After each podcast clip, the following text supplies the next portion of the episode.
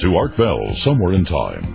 Tonight featuring Coast to Coast AM from June 16th, 1997. From the high desert and the great American Southwest, I bid you all good evening or good morning, as the case may be, across all these many prolific time zones, from the Hawaiian and Tahitian Islands in the west, eastward to the Caribbean and the U.S. Virgin Islands, south into South America. We're going to be talking about South America and the Caribbean, north to the pole, worldwide on the internet. This is Coast to Coast AM. Good morning. I'm Art Bell. Well, it's good evening and good morning. Anyway, hi there. We've got an interesting program coming up for you as we begin a brand new week.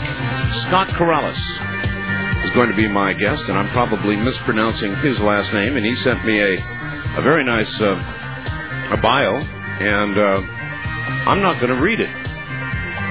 If I were to read this, I would destroy every Spanish name in it. Now, Scott is born of Cuban parents, I can tell you that. Lived in Mexico City from 1968 to 1975, and then moved to Puerto Rico in 1975, uh, remaining there until 1982. Scott is here to talk about a new book he has written called Chupacabras and Other Mysteries. Ah, the chupacabra. You know how I feel about the chupacabra. I, I I'm intrigued. I have always wondered if if it really could be, if this creature, this mystical question mark creature, could really be out there. Chupacabra. The one thing I do know is it means goat sucker. Anyway, he's written a book about it, so he ought to be the guy to ask, and that's exactly what we're going to do here in a few moments. And other mysteries as well. Let me get a couple of announcements out of the way and a couple of things, and then we'll uh, we'll talk to Scott and we'll make him pronounce all the Spanish names in his bio here. All right, first of all, a big switch in San Diego. Big time switch. From KFMB back home to Kogo. AM 600 uh, in San Diego, KOGO. Yes, ladies and gentlemen, we are back home. Kogo will be carrying the program seven days a week. Seven days a week. Sunday Dreamland will come to you 10 to 1 uh, in the beginning, and no doubt we'll get that uh, uh, down to the um, uh, 6 o'clock time eventually, because everything has moved forward one hour. But we are home, back at Kogo. It will take a few people in San Diego a little while to realize that, but coming home. Now, um, welcome also to uh, KSPT in Sandpoint, Idaho, 1400 on the AM dial. Would like to uh, welcome you to the program. Great to have, uh, actually great to, to have both, and to be back on Kogo, of course, in San Diego. So there's going to be a little bit, bit of dial whiplash going on down in the uh, southern part of California, but I presume people will adjust.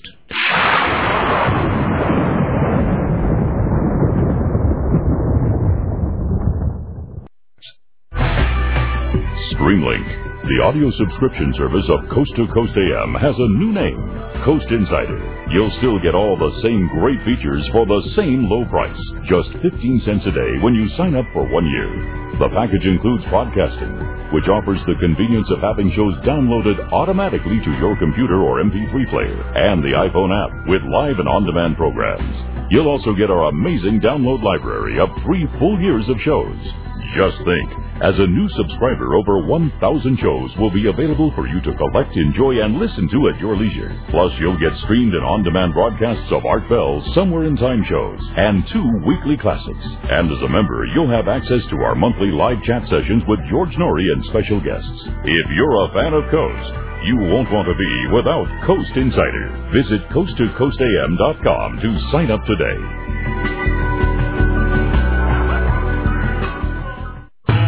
Weird stories on the radio?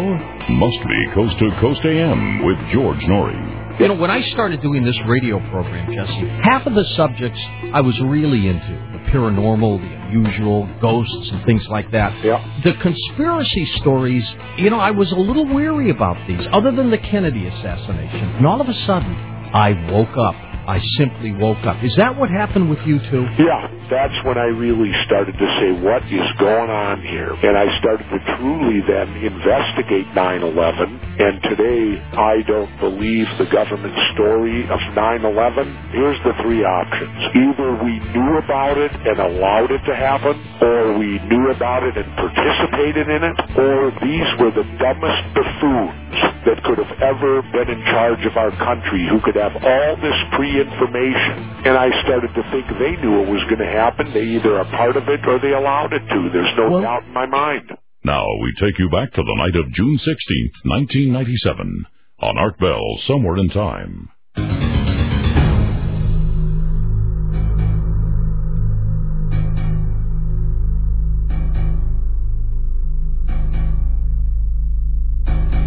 Well, all right. Scott Corrales, uh, I can tell you, attended Rutgers University in New Brunswick, New Jersey. Um, I can tell you that he was an office research assistant, an executive aide, a personnel manager, an industrial engineer.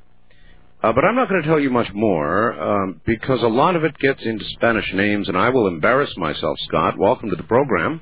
Good evening, Art. How you doing? Um, I'm just fine. For you, it should be morning. You're back somewhere in Pennsylvania, right, or New York? That's correct, Bradford, PA. Okay. Um, Scott, uh, what led you into an interest uh, to our friend the chupacabra?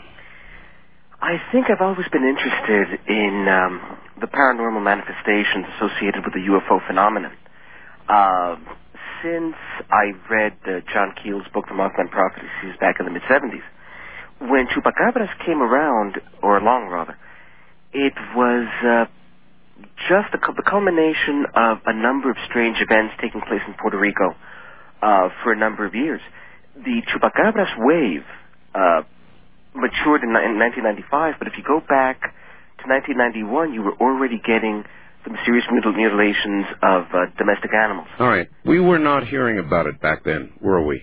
No, you were not. Not not at all. Uh, part of the problem is that this was simply uh, considered domestic consumption by the uh, by the island media. Uh, of course, in 1989, you'd had the um, the infamous fanged bird or vampire bird known as the chotacabras, which caused some confusion.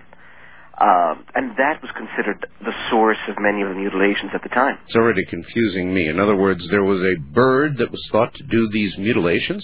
Yes, indeed. Back in uh, 1989, this bird, or rather number, of very strange uh, fanged birds, was found on the island. Uh, these birds howled allegedly, and they had reptilian characteristics, and certainly they caused a great deal of confusion among the population. Well, is it not true that birds are thought to be uh, the modern ancestors of uh, dinosaurs? I believe I've heard that in National Geographic somewhere. Mhm. Well, I can tell you that some of the birds out here in the area where I live look absolutely prehistoric. I mean, they they look like throwbacks. They're gigantic, and uh, and w- when they want a movie with a really evil-looking bird, they come out here to Pahrump, Nevada, where I am, and they get them. They're gigantic, and they do look evil. Uh, at any rate, um, you said when you began commenting that you thought it was connected to the UFO phenomenon, or you suggested that it was connected to the UFO ph- phenomenon. By that I mean the chupacabra. But in fact, you don't really think it's connected to UFOs, do you? I've always felt that this is a, a strictly paranormal phenomenon in the same way that the Mothman was, that the Lizard Man in North Carolina. Uh, it belongs to that order of, uh, of manifestations. But then again, I also believe that the UFO phenomenon, far from being extraterrestrial, is also of paranormal origin. Well, Mothman and the rest of them, I don't know about those so much uh, as I do the chupacabra. I do know this. I've watched um, Spanish TV. I know Lin. You must know Linda Howe. I certainly do. I've had the pleasure. All right. Um, Linda has been heavily investigating chupacabra now for some time, and it seems very real, Scott. It, I mean, there are hundreds of animals that have died that they have documented. I've seen them on uh, t- TV. I think it, it's it's most definitely real. Not only uh, the number of animals in five different countries, uh, that have been shown and researched, and veterinarians have autopsied, and uh, exactly. the whole nine yards. Exactly. You also have the fact that the uh, testimony is more often than not uh, unimpeachable. Simply, these people have no idea why this has happened to them, why their livelihoods have been affected in, in, uh, in such a manner. Well, when people hear uh, hear about the chupacabra, they chuckle and laugh. But in Mexico, for example, uh, you don't get a lot of really good reactions when you talk about the chupacabra. In other words, they're not laughing in Mexico. Precisely, nor were they laughing in Puerto Rico when things started there, nor were they laughing in December when the phenomenon moved on to Spain. Spain? Yes, indeed. Uh, in December 1996. Spain? Yes, indeed. Spain and Portugal. And Portugal? Uh, researcher Bruno Cardeñosa looked into uh, not only the mutilation but disappearance, outright disappearance of entire flocks of sheep um, in Zaragoza, I believe. And the chupacabras uh, was actually invoked by the authorities as uh, as the culprit. It was it was noted as the culprit by the authorities. Yes, they had they had said, well, whatever is causing this cannot be uh, X, Y, or Z. They enumerated uh, the wildlife of Spain. Spain has no bears. Spain does not have any wolves anymore. So the attack seemed to match what was going on in the Caribbean and in Central America. And mm-hmm. they figured, well, this could be the chupacabra. Well, do you believe that chupacabra began in Puerto Rico? Uh, to all indications, yes. Uh, this would have been in March of 1995 uh, when a reporter for uh, the WKAQ TV station mm-hmm. first uh, started to inform his uh, audience of what was going on in Orocovis, which is a town, uh, a town municipality in the center of the island. Mm-hmm. Um, a number of sheep had been found uh, completely drained of blood. Uh, people were seeing strange entities running around, entities corresponding to what we've come to know as the the gray aliens, quote unquote. Um, well, here we go. UFO connection. Exactly. That's where you start getting this this gray area, um, no pun intended, uh, involving strange creatures, uh, manifestations of uh, earlier aberrant beings that were never seen again during the Chupacabras waves, a tree-dwelling uh, grays, for lack of a better description. Tree-dwelling tree-dwelling grays, grays that could that emitted the sibilant sounds and could mesmerize people. Let us tell everybody what we believe a chupacabra looks like, uh, based on a compilation of the descriptions or any photographs that exist. Oh, by the way, Scott, are there any what you would consider legitimate photographs of the chupacabra? Not known to me. I don't think there's been a single photo. However, I think that the chupacabras has attracted uh, a cottage industry of its own in um, in hoax photographs. Oh, I have uh, any number of photographs on my website, and I treasure each and every one of them in their own way. but there's none that I would say, there it is. That's absolutely chupacabra. No, I feel that the best indication we have to go as to its image remains the identikit image put together by researcher Jorge Martin uh, back in 95 based on right. What do we think? If there was a chupacabra standing right in front of me, what would I be seeing? Uh, if what you saw matched the description given by all the other witnesses, exactly, you'd see a creature with a kangaroo-like body, uh, a humanoid head with uh, wraparound red eyes, mm. would appear to be very small quills, uh, vibrating quills running down its back, mm-hmm. uh, very scrawny, almost useless uh, forearms and certainly a membrane under its arms that enables it to fly. However, before we start saying that it flies like a bird, uh, let's clarify that by saying that it, it has been seen to float in the air and take off. To float? Well, now, to float. That's not flying. Not flying, but nonetheless, people say it has wings, quote unquote. It has a membrane under its arms. People have seen it float. They've seen it float across highways. They have seen it float into uh, pens to extract animals. Uh, mm. But nonetheless, I think people like to think, well, it has, if it has wings, it's flying. So well, therefore, flight comes into question. Well, but floating is paranormal. Things don't float. They don't suspend in the air without apparent uh, means of aerodynamic. I agree with you. It's just that flight has become the, um, I guess, a commonplace term to describe its motion in the air. Uh, people think, well, if it's, in the, if it's in the air, it's flying. Mm-hmm. Therefore, you get so many descriptions. Uh, it flew here, it flew there, it flew over us, it landed in my backyard, and so forth. But they don't note it flapping its wings. It has never been seen flapping its wings. Uh-huh. Certainly, if it had wings, uh, they could not sustain its weight. Uh, so whatever mechanism it's using to uh, levitate, uh, for want of a better term, uh, has nothing to do with the little membranes under its arms. All right. What about its basic, well, teeth, fangs? Uh, the original drawing showed it as not having fangs. Then other witnesses said, yes, it has fangs, uh, protruding fangs. And its most distinctive feature, uh, what appears to be a proboscis of some sort that comes out of its mouth and is suspected to uh, be the uh, instrument used to puncture the uh, the animals which are later exsanguinated. Well, now we get into what I consider to be pretty serious stuff. In other words, these animals, I've heard various descriptions of how they've been killed, but basically, it comes down to this. They have puncture wounds in their neck. Um, outside, somehow, there's more. I, I can't remember. Linda said there were two puncture wounds, I believe, on the outside, and then some other kind of puncture wound on the inside. Is that correct? If I recall correctly, the um, you can the if, if you look at these the photos of the uh, of the of the victims, you can see the one single puncture mark, One and single. the instrument, whatever you want to call this proboscis, seems to have gone straight in through the organs, and sometimes piercing the organs, sometimes pushing them aside Oh. as it tried to uh, to drain blood. In many cases, we now hear that uh, the creature has left its victims perfectly hollow. Hollow. That is, it's taking organs as well. Eh, How this can Oh. be accomplished is Brother. is truly beyond the understanding of, uh, of of zoology. Certainly, there's no natural creature capable of doing these things.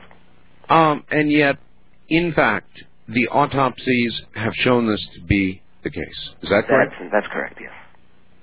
In other words, that, that's the most horrible thing I've ever heard. In other words, it literally sucks everything from its victim as one would somehow suck an egg from a little tiny hole. That's a pretty good uh, description. Yes. Oh, yuck. Um, how many animals, um, Scott, have been so affected? Um, if you were to, you know, put together a compilation of um, everything from, uh, well, the, the whole time. Mm, I think the uh, the range of creatures has run the gamut from uh, racehorses in one incident to uh, household cats and dogs. And if we tried to find a total, for Puerto Rico at least you'd have well over a thousand animals. A thousand animals. For Mexico, I'm not quite sure, nor for Central America. Okay. In Spain, they number in the hundreds. In the hundreds. Hundreds of sheep, yes.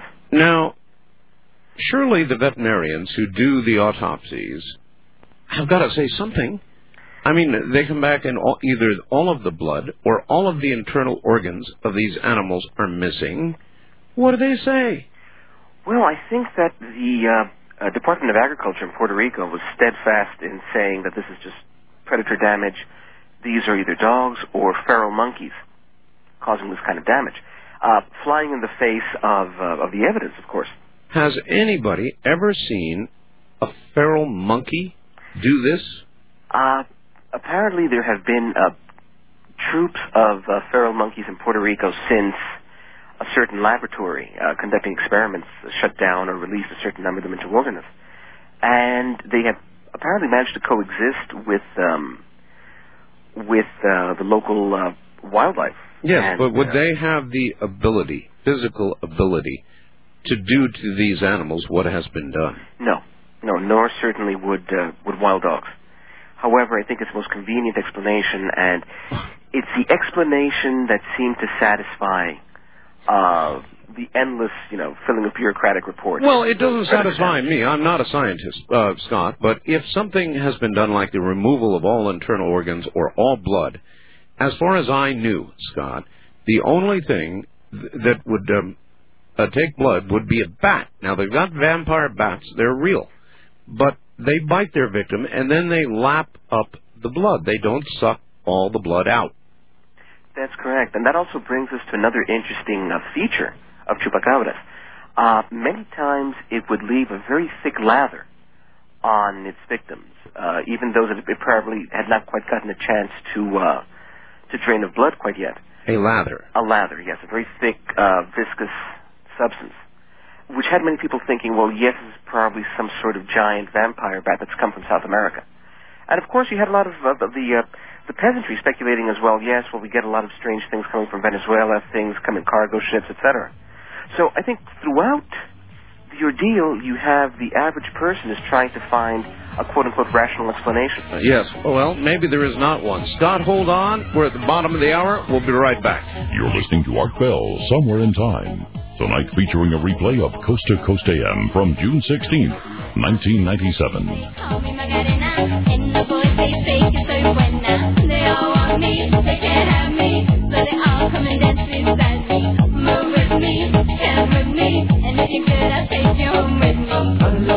alegría Macarena, que tu cuerpo es para dar alegría y cosas buenas. Dala tu cuerpo alegría Macarena, eh Macarena. Dala tu cuerpo alegría Macarena, que tu cuerpo es para dar alegría y cosas buenas. Dala tu cuerpo alegría Macarena, eh Macarena. Now don't you worry about my boyfriend, the boy whose name is Vitorino. I don't want him.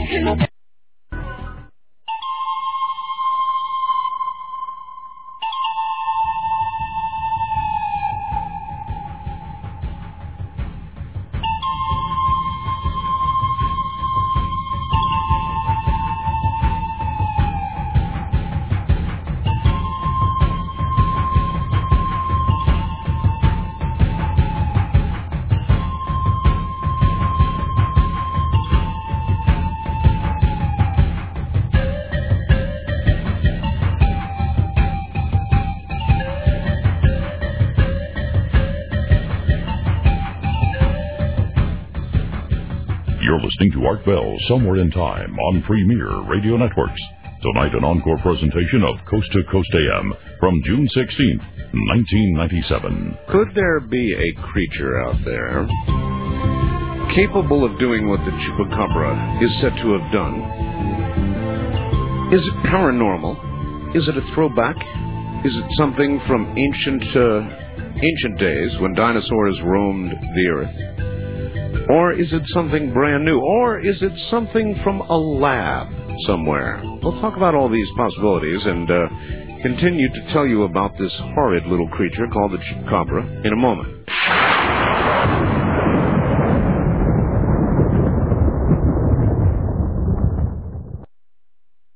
Coast to Coast AM is happy to announce that our website is now optimized for mobile device users, specifically for the iPhone and Android platforms. Now you'll be able to connect to most of the offerings of the Coast website on your phone in a quick and streamlined fashion. And if you're a Coast insider, you'll have our great subscriber features right on your phone, including the ability to listen to live programs and stream previous shows.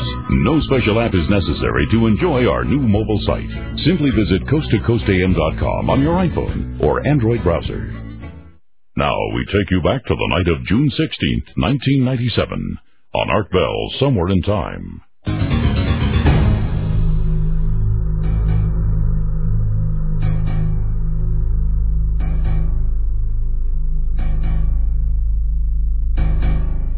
Back now to Scott Corrales, his book, soon to come out. Not out, by the way, Chupacabras and Other Mysteries.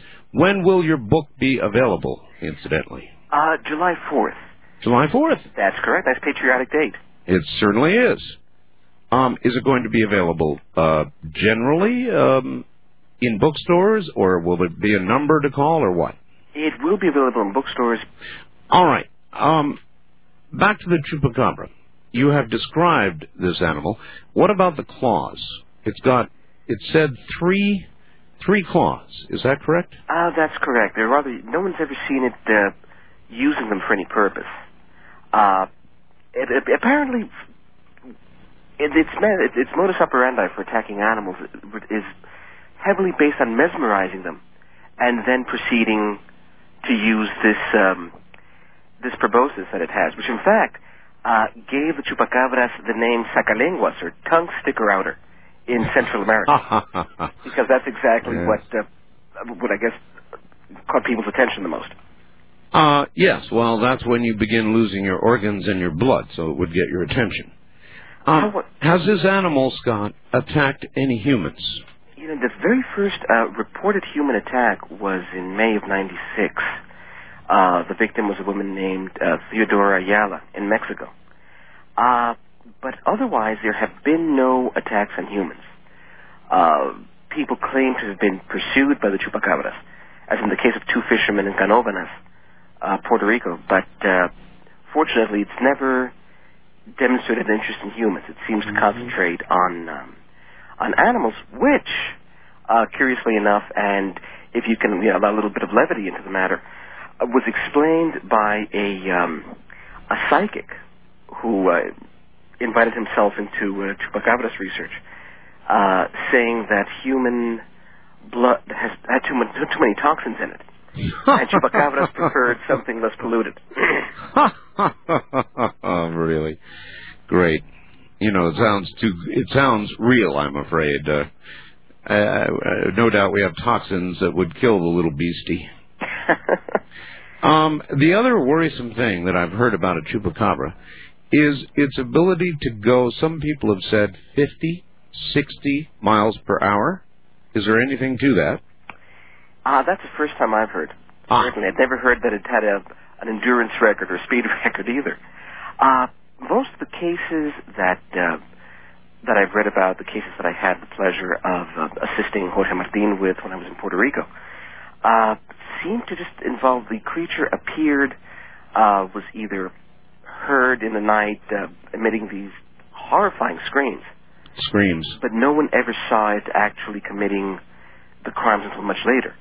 Uh, a gentleman named uh, Daniel Santos saw it landing in its backyard. It simply came out of the sky, making a buzzing sound, rested on on top of a boulder for a while before taking off again. Mm-hmm. But uh, no one ever clocked it as it was flying by or anything. There are people who claim they have seen it scurrying uh, across the road or by the road. Many human sightings. That is very correct. I think the very first sighting of that sort was in Canóvanas, um, where some people were waiting for the bus at a, in the early afternoon, and they thought they saw a dog running toward them on all fours. And it happened to be the chupacabra. Um, people have seen it scurrying across Highway 3 in Puerto Rico, Mm-hmm. uh, both daytime and at night. And I believe the same applies in uh, Mexico. People have actually seen it uh, engaging in, you know, chicken crossing the road kind of behavior. Mhm. However, uh, at this point, I just want to just want to add uh, the variety of sightings in Mexico uh, was became wildly different from uh, the sightings in Puerto Rico at one point, where you actually had federales and uh, municipal policemen right. taking pot shots at a gigantic winged uh, humanoid creature, something like a Bigfoot with wings almost. And this creature was jumping fences and eluding the police. So we were getting a, a variety of of, of, of, um, of different entities being seen in Mexico at, at, at some point. And even a bona fide uh, vampire bat called the uh, Vampiro spectre, which apparently has a tremendous wingspan, was also being seen in southern Mexico at the time. So, whereas the Puerto Rican situation was rather controlled, you had the one perpetrator to deal with. Mexico was a free fire area. I take it you saw Jurassic Park. I certainly have, yes. Mm-hmm. Um, I I happen to know for a fact that uh, our government, governments in general, have been experimenting with some rather unsavory things. Um, what possibility is there that these animals, these aberrations, are out of a laboratory somewhere, rejects in some sort of perverted genetic research?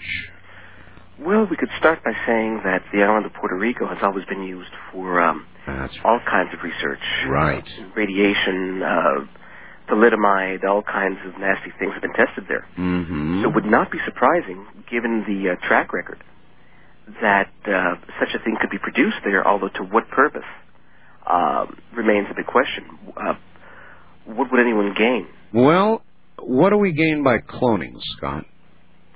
Well, I guess cloning, you know, to uh, digress here, would be uh, probably a good way of someday uh, being able to clone certain organs to reproduce uh, organs for people who need transplants, etc.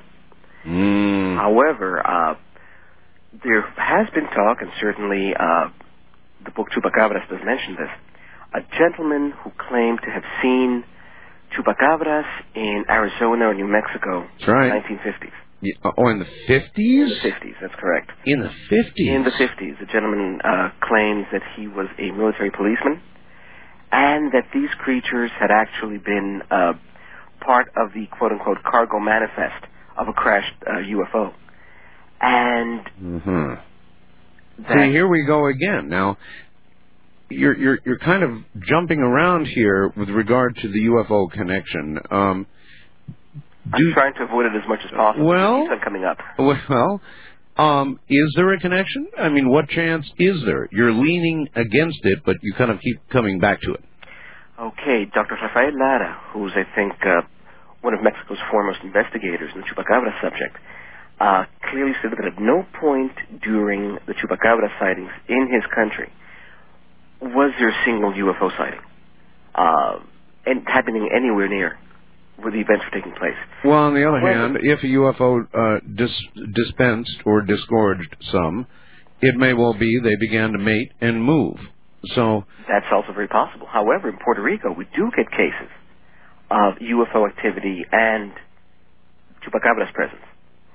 But just to go back to the uh, to the gentleman in uh, with the story about New Mexico or Arizona for for a minute, uh, he said the creatures developed a taste for blood and for sheep after being fed um, these animals. Uh, I guess they were in some sort of reservation up there where sheep were being raised or or what have you. And this is a taste that developed as one animal they seemed to be uh, able to to consume without any problem. hmm. And it was a breeding pair, according to uh, to his testimony. Well, again, I go back to the hard evidence. Hundreds, if not thousands, of animals with either their blood or all their organs gone. Is it not incumbent on those veterinarians that have done the autopsies to not put it off on dogs or some other thing because these animals could not do what is being done? Well, I'd just like to you know, clarify that perhaps by saying you have any kind of state-sponsored veterinarian was, I guess, hedging his bets by using the uh, the ape and dog uh, explanation. But you had medical photographers from the College of Medicine in Puerto Rico uh, coming out and saying this is impossible. Right, Um, right. You cannot have a, a two-ton bull uh, having all its blood, its liver, its heart extracted Right. through a single orifice. Exactly. In other words, here we've got our government saying UFOs are swamp gas or they're flares or one thing or another, and we can argue about it till the cows come home, pun intended, If or. Uh, exactly, um, or not. Uh, that's fine. Uh, flares over Phoenix, whatever. But here we've got animals with wounds and um, autopsies performed showing things that are absolutely impossible uh, with any terrestrial explanation. However, I think there's also the uh, the concern: will this information uh, cause a panic? And in Puerto Rico, I think that the information was terrifying to the farmers, but to city dwellers who uh, never go to the countryside except on you know on a holiday, uh, it was simply yet another story uh, to make fun of. And this is where the sociological phenomenon kicked off of Chupacabra's T-shirts and Chupacabra's songs, like the one you just played, Mm-hmm. and uh, it became simply a, a, a term of abuse and an also a term of endearment on television shows. So, uh, city dwellers who'd never had direct experience or uh, watched beloved pets or uh, you know needed animals uh, die a you know, horrible death uh, could make light of it, and I think that's the case with all city dwellers. Well, you know, I guess you could suggest when you watch a lion tear its prey apart, it's a horrible death. So, in a way, if there's a chupacabra preying on animals, mainly out there, how does it really differ from a lion that rips its prey apart? I mean, i i other than the fact that this obviously is a big mystery, it may be the paranormal, it may be UFOs or whatever, but it's still one animal killing another. It seems to me that I, I'm, I'll just speak for the, the, uh, the Puerto Rican reaction for a minute. Uh, this had happened before. People had been there, quote unquote, before, uh, in the 1970s with the uh, Moca vampire, as it became known. What was that? It was a creature was never seen. Uh, no drawings were made, no photos were taken, but it, for an entire year, from 1974 to 75, it killed almost as many animals as chupacabras. It had the same uh, paranormal look and feel to it, and it later moved its activities to Santo Domingo, uh, where it was also uh, created, you know, great consternation among the peasantry. Uh, Well, anything we don't understand, we are like uh, likely to ascribe to the paranormal. I mean, to us, it's magic, right? We don't understand it. No science explains it, so we either write it off and lie uh, in reports, or, um, well, I'm- just, you know, I'm, I'm trying to figure out. First of all, you do believe they're real, don't you? In other yes, words, I do. okay. There's, there, there's no doubt in my mind. No doubt. Uh, but you lean toward the paranormal explanation. Yes, indeed. Simply because of the way that the creature, uh, as with other paranormal manifestations, like the, the Moca vampire just mentioned, Right. they seem to run a course of 12 months to 18 months. They appear, they kill animals, they create a sensation, then the sightings either end abruptly or they peter out before being both ignored by the media and ignored by the uh, by the peasantry after a while. Hmm. And this is exactly what happened to uh, West Virginia's Mothman back in the 60s. It uh, appeared for exactly 13 months before disappearing, was never seen again in the area. So Um, then, uh, might these creatures be? Uh, here is another explanation: dimensional. Dimensional. Well, I think the dimensional uh, explanation would dovetail quite neatly with the paranormal.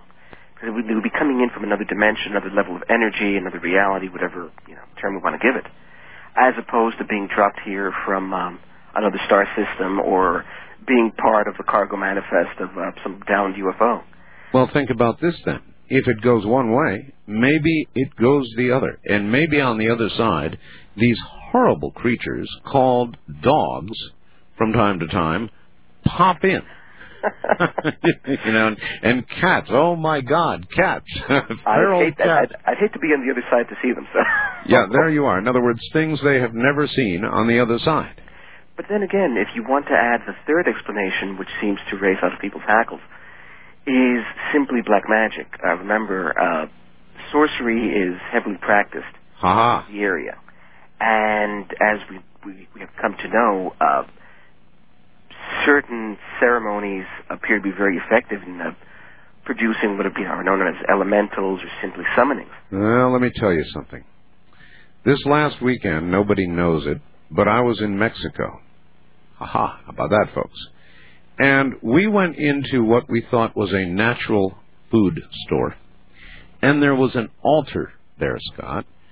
Uh, clearly, it was some sort of witchcraft that was being practiced. I did not stop. I did not ask. In fact, I got out of there rather quickly. That was But prudent, yes. One portion of the store was devoted to some kind of an altar with some sort of a being or creature that was obviously being worshipped at the center. Do you have any idea what I might have seen? No, that sounds, and I'm just taking a stab in the dark. Uh, that sounds like a, a very uh, benign Santeria um, altar. Santeria, huh? Yes. Well, what was uh, what was in the center of this altar did not look benign. Mm, that I wouldn't know. That Mhm. I wouldn't speculate. But yes, we, there are darker manifestations of Santeria, and they are practiced in the Caribbean, and certainly in Puerto Rico is no exception. Do you believe in magic? I've seen rituals perform, and uh, I've, I'm afraid that there's something to it. Aha! Uh, give me an example of something you have seen. I've simply seen the effect it's had on people present at ceremonies who had no connection whatsoever to uh, this kind of worship. Uh, I've seen people who are skeptical, uh, let's say detached observers, uh, fall under the influence of, let's say, the rhythmical uh, drum beating and uh, so forth in a Santeria ceremony. Mm-hmm. And it leads them to believe, you know, I've, uh, having been there, having not fallen under the spell of whatever was going on, that certain people either are quite susceptible to any kind of manipulation or that something was actually happening there. Well, could it be that one of these ceremonies could bring some sort of elemental creature from there, wherever there is, to here? That is certainly a possibility. When the more we learn about the ritual magic and what it's designed to accomplish, uh, certainly that's one of the possibilities. However, I I bring this up last always because of the reaction it has um, on most people. People don't mind hearing about uh, government experiments or uh, you know genetic freaks run amok or UFOs dropping things off in the in the countryside. But when it comes to the role of ritual magic in these things, people say, "No, wait a minute, we've already gone beyond the fringe. Well, now we're uh, I don't feel that way. I think it's entirely possible. Let me tell you something. There was a CNN USA uh, poll done over the weekend, and 60, 64%, I believe, of the American people say aliens have, in fact, in their opinion, contacted humans. Get this now. 80% of all Americans say they believe the U.S. government is hiding information on alien contact. That's 8 out of 10. I'm not surprised. Not at all. You're not? No. Uh, either it doesn't matter. It, this is just and I'm a purely personal opinion. Uh, whether their perceptions are um, are warranted or not, I think the media has played a crucial role in shaping uh, this opinion. Simply, you know, our programs like the X Files and what have you. Uh, the government is up to tricks. Uh, things are being kept from us, and this is actually it's a viewpoint. So you think it's Hollywood that has formed this? To a certain extent, uh, the public reaction, yes. It does not detract from the phenomenon being real, however. Well, as we get reports of uh, microbial life in rocks from Mars, the likelihood of um, uh, one of Jupiter's moons harboring life under what we now know to be or think, think to be a sea, water on the moon, all these other announcements, it's, it's no wonder that people think they're being conditioned. I'm not so sure they're not. Stand by. We'll be right back to you. You're listening to Art Bell Somewhere in Time on Premier Radio Networks. Tonight, an encore presentation of Coast to Coast AM from June 16th, 1997.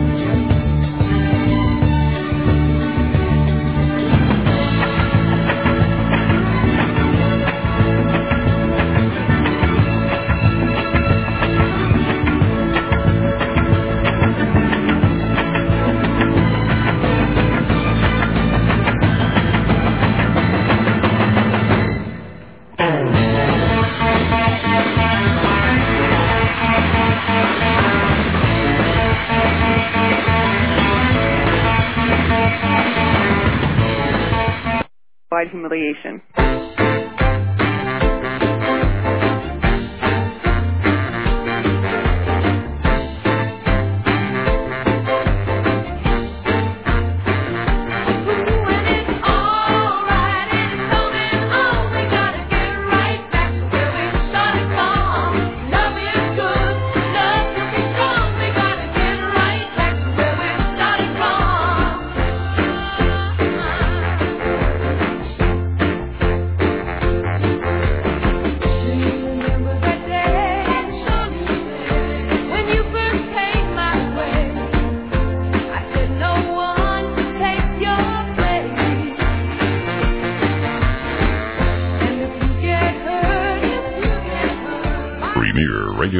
Networks presents Art Bell Somewhere in Time.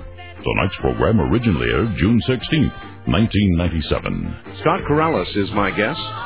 He knows about the chupacabra and other mysteries. That is the title of his book, and we're going to talk to him a little more about the chupacabra here in a moment.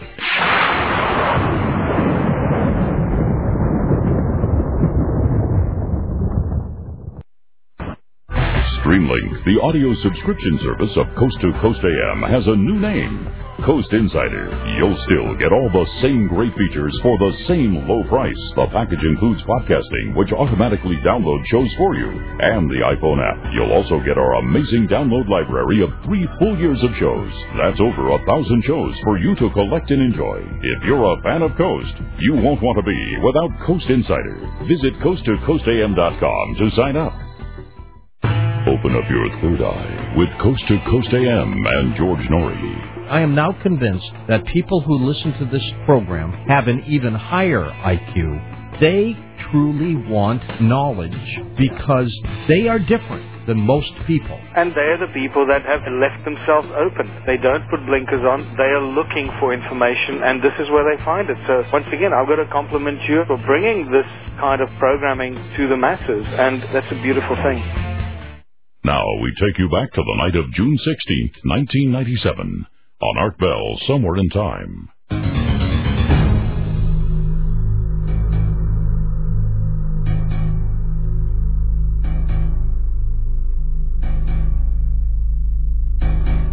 Is there a creature, a winged creature, capable of attacking animals? And we do have hundreds, if not thousands, of bodies of animals with, get this, not just the blood, but in many cases, all the internal organs sort of sucked out of them through a little hole uh, in their neck.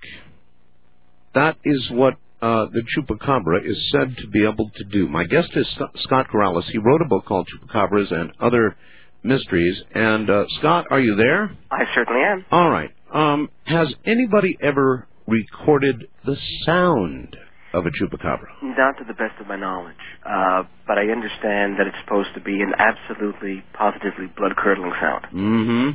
All right. I have what is considered to be, by most of the people in the field, the legitimate recorded sound of a Bigfoot. And I'm going to play that for you right now. Listen carefully to this because, you know, it is a sound. It could be a chupacabra. It could be a Bigfoot. It could be a chupacabra. It could be they're from the same family. Anyway, here it is.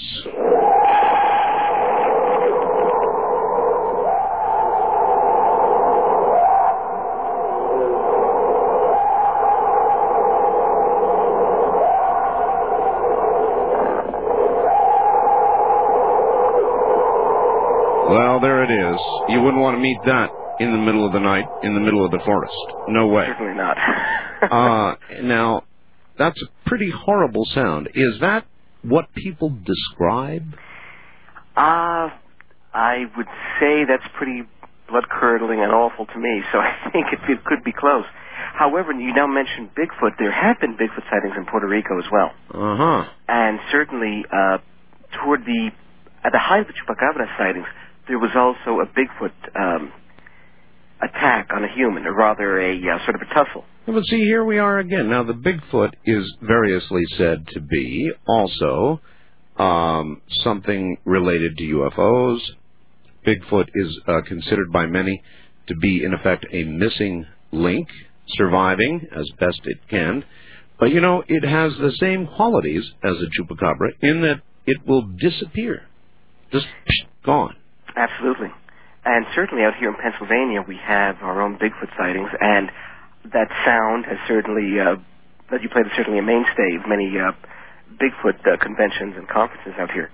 And it has the same qualities. It disappears. It appears not to uh, behave as animals are supposed to behave.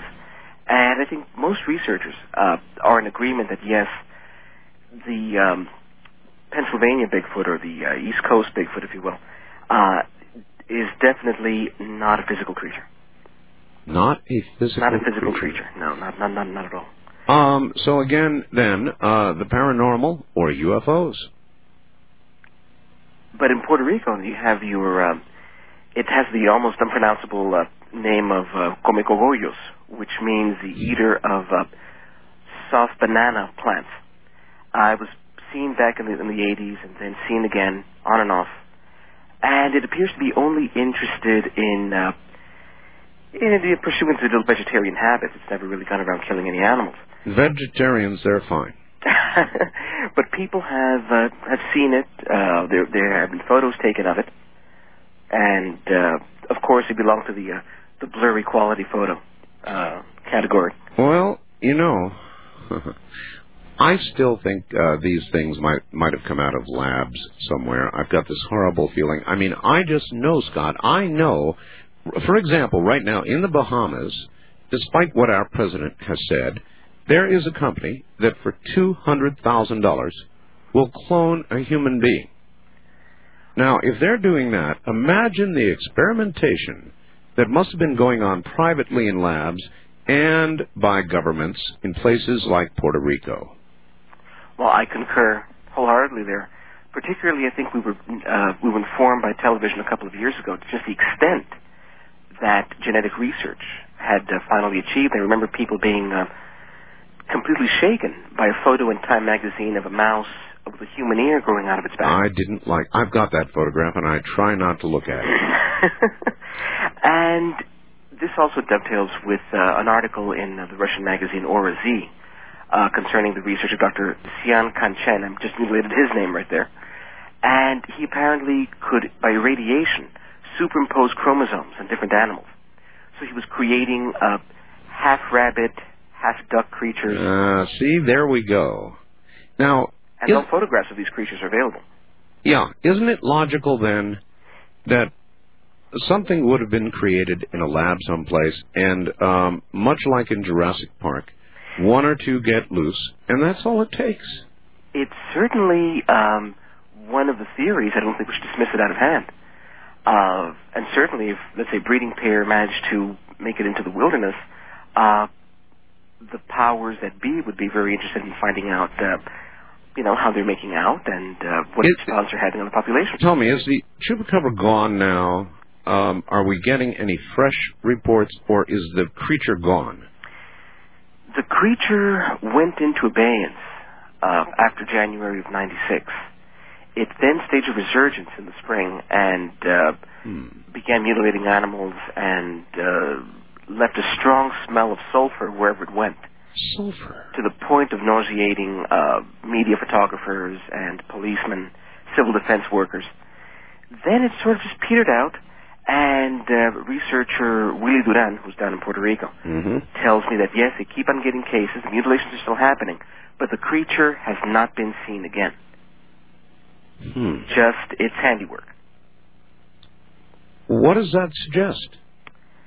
Um, to my mind, as I said, we go right back to the paranormal thing. These creatures tend to just uh, either stop abruptly or peter out after a while, um, or perhaps just reduce their level of activity to um, a maintenance level in which a number of animals are killed here and there.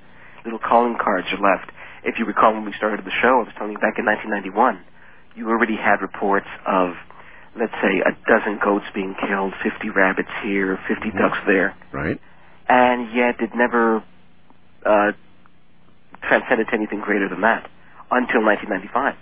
So perhaps there's always a low level of uh, animal mutilations going on, and that it simply reverted to this. Uh, uh, like what, what would you call it? Uh, It's not unreasonable because, Scott, have you followed the way the Ebola virus operates?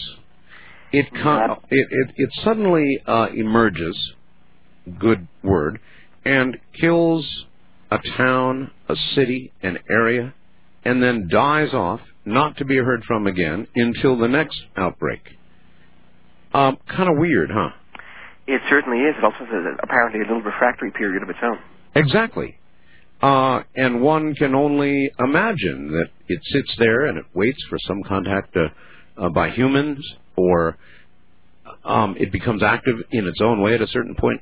We have no way of knowing about Ebola and why it comes and why it goes any more than we do the chupacabra. And I think you can also, uh, it, it does point to the cyclical nature. I said, we go back to the Moca vampire, uh, how it appeared, how then it disappeared. Uh, we have chupacabras now in the mid 90s. Perhaps in the um, 2016s or thereabout, we're going to get another major outbreak of sightings. If it does seem to follow uh, this pattern, it certainly, certainly, uh, animal mutilations at large. I know that Linda Howe's written about this at length. Mm-hmm. Uh, do follow a cyclical pattern over the decades. Uh, outbursts throughout the world, repeating themselves in different countries, as if following a rotation of some sort. Well, um, there is Santeria. Now, uh, a lot of people say you can attribute these mutilations to devil worship of one sort or another. Um, what do you say? I say we cannot discount that possibility at all. Uh, certainly, I know that one of the big concerns in uh, Mexico, at least this concern was voiced by the director of the Chapultepec Zoo in Mexico City, was not as much that the chupacabras uh, itself would attack their animals, but that certainly uh, ritual worshippers would try to uh, perform similar uh, rites on zoo animals. And the zoo director pointed to a biblical passage in which a certain instrument is used, which produces a, a wound that could be quite similar to what chupacabras does. Uh, I can't recall exactly what her words were, but uh, they were to that effect. Well, so that is possible. In other words, there is um, a scientific way to do what this animal is said to do. There certainly is. Uh, as I said, if we want, as I said, we cannot, at this point, I don't think it's, uh, the help, well, the healthiest thing to do is just consider every single alternative that's being uh, postulated without subscribing to uh, any particular one, because we may be wrong in the end, uh, logically. You remember you were joking a little while ago about the chupacabra not going after human beings because our blood blood might be too toxic for them. That's correct, yes. Um, is it not also possible that that same um, toxic level might be producing these aberrations? Well, uh, if we're going to move into the uh, the realm of toxins, then we should also talk about radiation. Sure. Uh, the chupacabras has left a uh, considerable uh, radiation signature Aha! in Puerto Rico and in Guatemala. Now, uh, this first time I've heard this. Well, this is, I guess, uh, some information that I just acquired in uh, in recent months. Uh, apparently, back in '95, during the uh, Orocovi stage of chupacabras activity, civil defense workers were finding readings in excess of uh, background radiation, which I believe is 10 rads or 10 millirads. I'm not exactly uh, sure of the measurement, and uh, it was enough to prompt civil defense workers to say, "Let's get out of here. The situation is getting ugly." Really? However, uh, they were quite remiss in not telling the farmers, you know, do not approach this animal, it's radioactive. Or it has been irradiated in uh, some way, shape, or form. Now, Oh, Dr. Oscar Padilla in Guatemala, uh, his research also turned up this radiation signature as left behind by this creature. And if we want to um, invoke, I guess, the paranormal again, or the interdimensional theory, rather, you have uh, a theory posited by John Keel in 1978 in his book, The Eighth Tower, uh, in which he says that these manifestations perhaps require a heavier element when they manifest in our dimension, and they choose a radioactive, a dense radioactive material, perhaps even plutonium.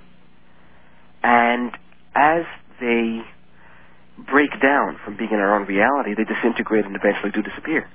But they leave a considerable amount of radiation uh, as they move along. Certainly, uh, one of the main complaints voiced by stateside uh, researchers was a lack of strong scientific uh, information. Let's say radiation readings, soil samples, blood samples, hair samples. And now we're getting um, information that yes, indeed, there were Geiger counter readings. Yes, indeed, there were soil samples. Yes, you had people in Central America also conducting these things. But due to the fact that Latin America has gotten this um, terrible rap as uh, the place where people have heads growing out from under their arms over the years, anything coming from uh, south of the border seems to be um, cast aside, ridiculed, or just plain ignored. Um, there was a period of time, though, when people here stopped laughing, at least in the Southwest, because we began to experience mutilations that, in fact, had sightings of the chupacabra ourselves, some in California, New Mexico, Arizona, these areas, and so the laughter quieted down for quite a while. People didn't know what to make of it. uh, but then that abated.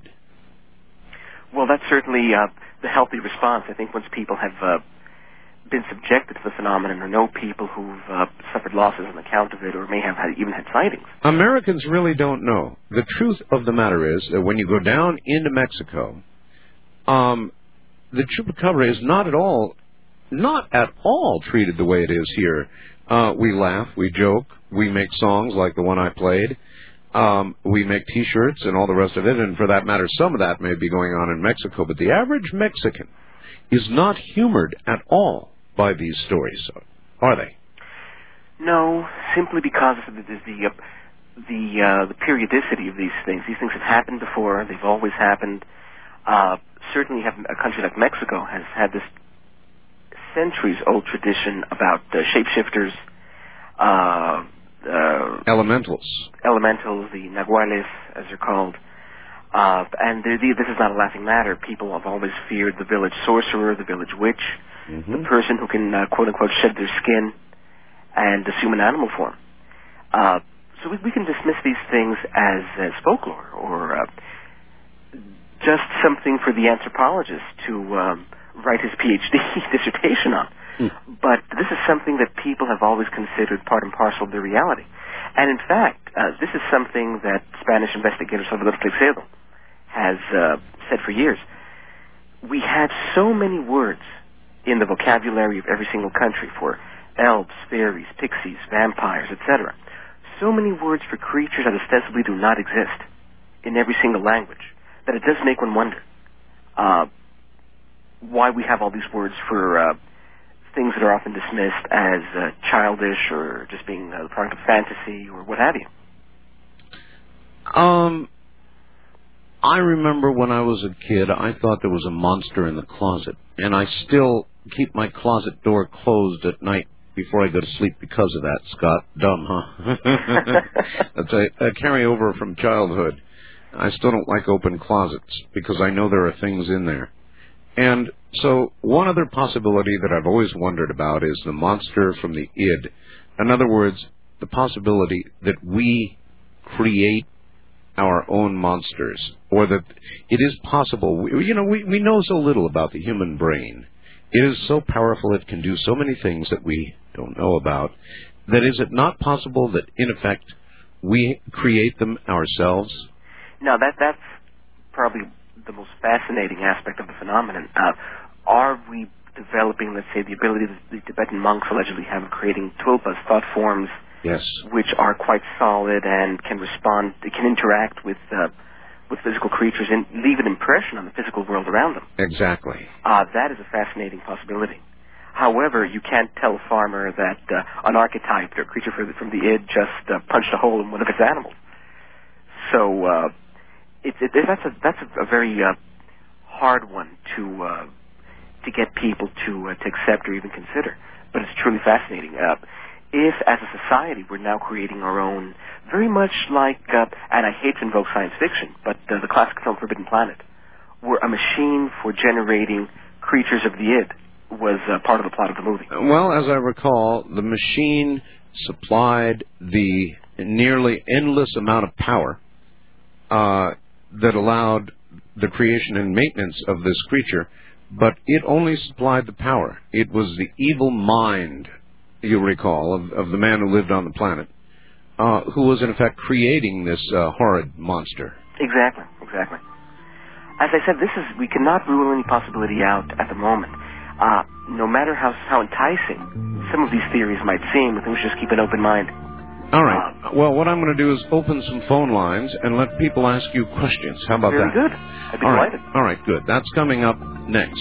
Now, as you may have noted, we began early tonight, as we will every night from now on, at 10 o'clock Pacific, 1 a.m. Eastern. Scott Corrales is my guest. His book is Chupacabras and Other Mysteries. And indeed, mysteries they are. If you have questions, we're going to open the lines coming next. You're listening to Art Bell, Somewhere in Time. Tonight featuring a replay of Coast to Coast AM from June 16th, 1997.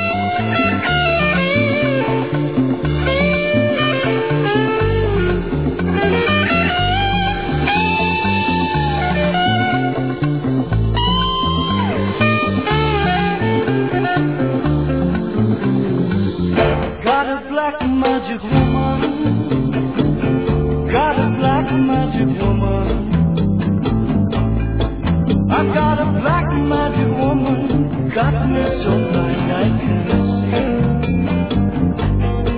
that she's a black magic woman. She's trying to make a devil out of me. Turn your back on me, baby.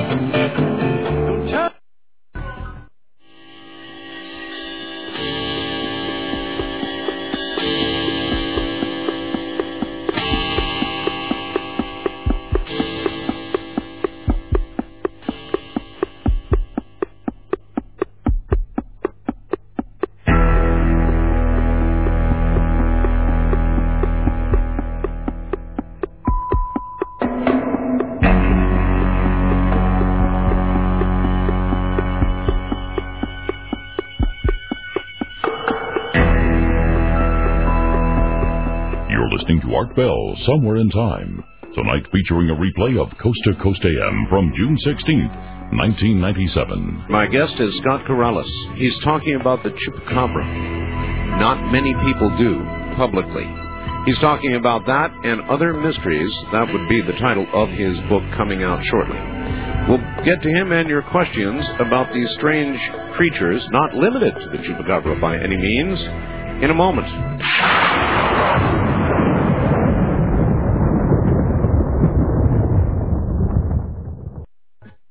Listening to Art Bell, Somewhere in Time on Premier Radio Networks. Tonight, an encore presentation of Coast to Coast AM from June 16th, 1997.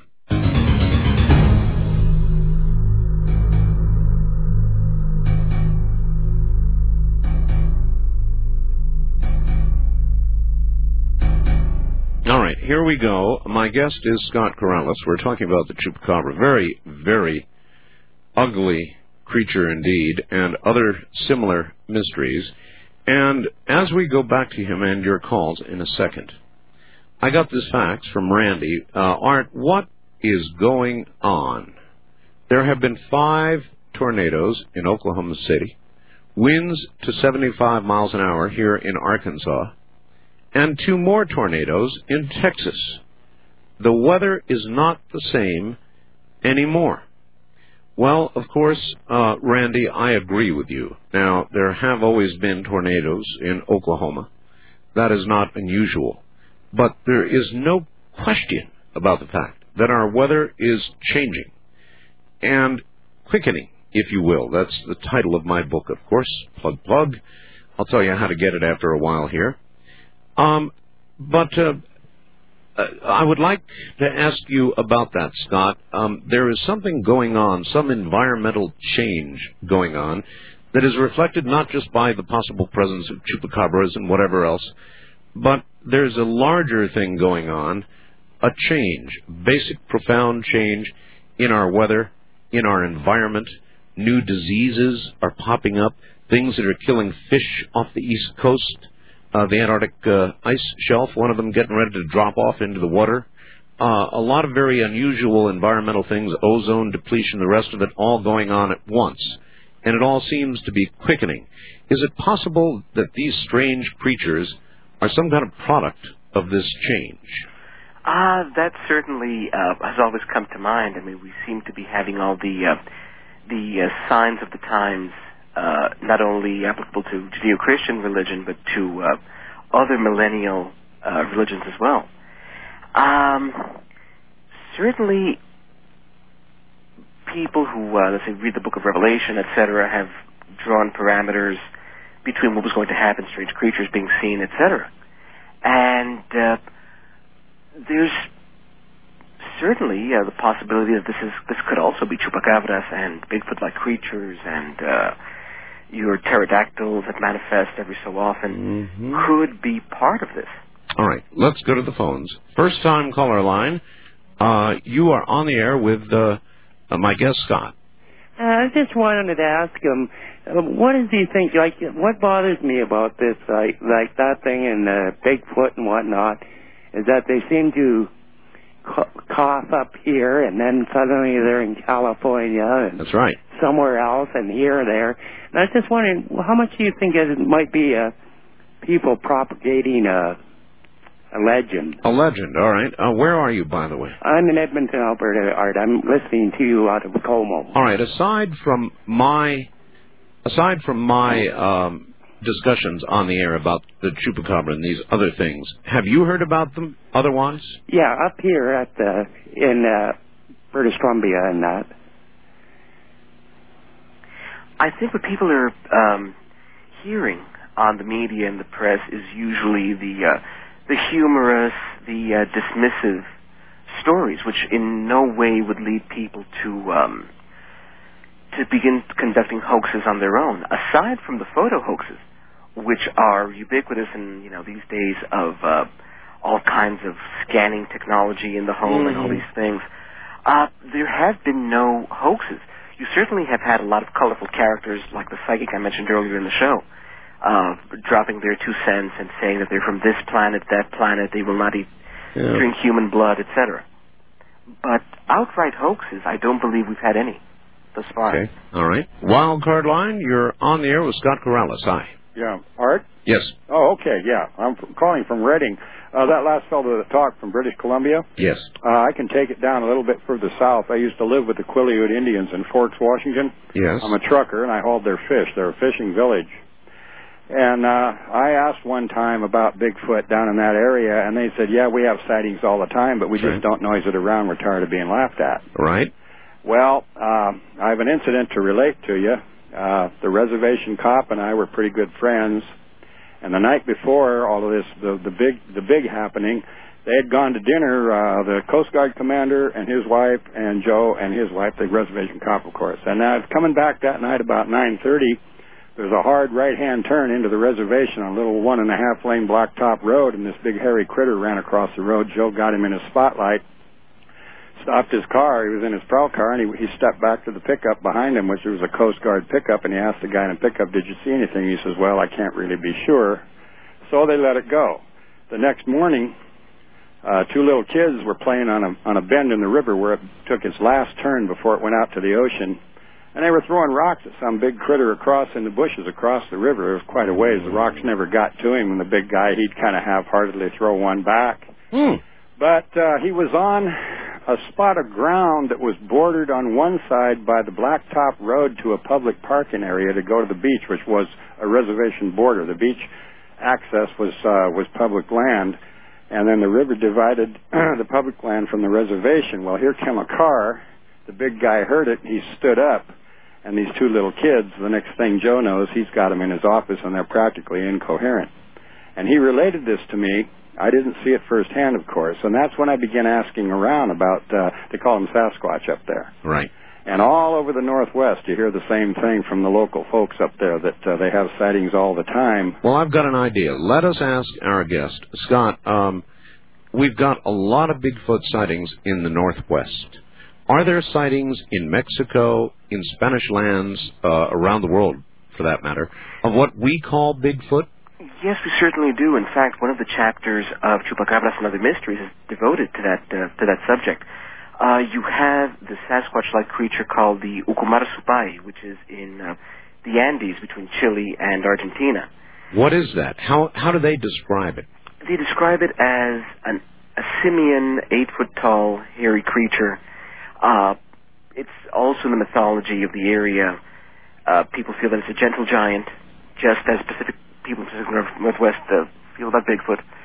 And certainly there has been evidence gathered by um, zoologists over the years that such a creature does exist at the higher reaches of the Andes.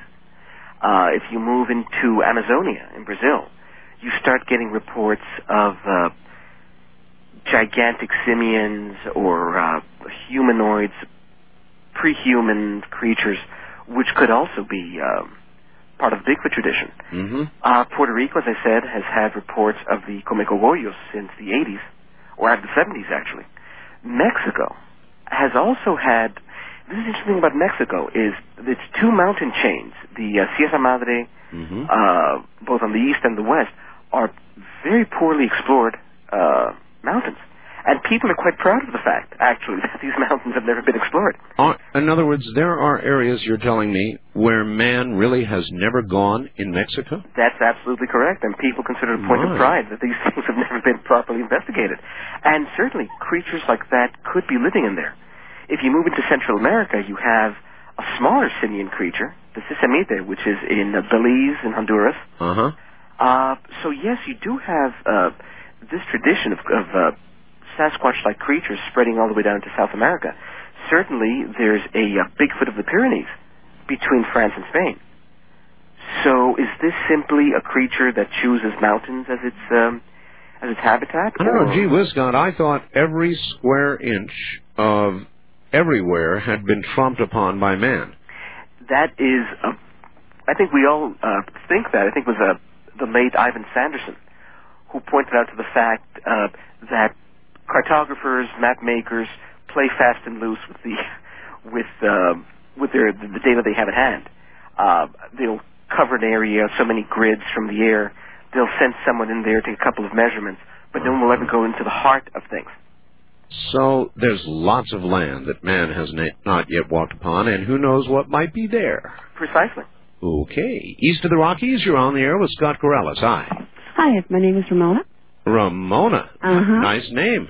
I know, it's your wife's name too. yes, it is. yeah, I've been listening to you. Um, I'm very concerned and I'm interested in Scott's what he's talking about because I have seen they've had several um features on different television shows about this and they have shown uh try to show pictures of what this Chupacabra looks like. Chupacabra. And it- Yeah, yeah, By the way, Scott, is that right? They they have a drawing that is pretty well universally accepted. It's what this lady is talking about of what the chupacabra looks like. That's correct. That would be uh, Jorge Martin's drawing that he did back in 1995. Is that the best? That seems to be the one closest to the truth, uh, to the to the actual description rather than the truth. I've seen uh, a number of drawings of the creature, Well- and I've seen the numbers held up to a number of witnesses. They say no, that the uh, closest one seems to be the original drawing. Because they look almost like, you know, like the aliens. And as you were talking before about all the different storms and the activities and the different tornadoes and stuff, I'm from Westfield, Massachusetts, believe it or not. Okay. I don't know if you know where that is. Uh, I don't, but that's okay. Uh, you ever hear of Hartford? Of course. Oh, of course. Okay, it's on the other side of Springfield. Okay. Yeah, it's right. It's not too far from the Berkshires. Okay. And uh, every now and then, I know you. I've heard you hear about sightings of UFOs and stuff. I have actually seen sightings of strange lights too. But um, the thing that gets me about this is, it seems to me that um, you did have a subject one time about the mutating frogs. Oh, yes. And I'm wondering if these could be possibility of mutate, mutation Oh, there, of and there's absolutely no question about it. Thank you. That's what I was talking about earlier. What I call the quickening. One aspect of it is the environmental changes. We have frogs that are mutating, extra legs. I've got a photograph of a frog with an eye in its throat. Uh, in some areas of the upper Midwest now, they cannot find normal frogs. They're nearly all mutated. Uh, we've got single-celled and simple creatures uh, in the Antarctic now being so affected that they have detected genetic change in the DNA strand. Um, there's some pretty strange stuff going on. So that an animal like this could be produced by changes that are naturally or not so naturally occurring on Earth. Not a surprise, huh, Scott? Ah, not at all. Certainly, uh, I don't know of any creature, however, that leaves a radiation signature uh, that's above background radiation. So my contention would be that, well, it's possible that it could be a, uh, a genetic mutation. Well, yes, but radiation may have had something to do with its creation.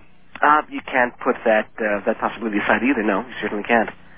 Uh, nonetheless, I tend to incline to um, the fact that if it's leaving that kind of uh, radiation amount, you're dealing with something completely uh, beyond the pale. Um, west of the Rockies, you're on the air with Scott Corrales. Hi. This is Fritz from Phoenix. Hi, Fritz.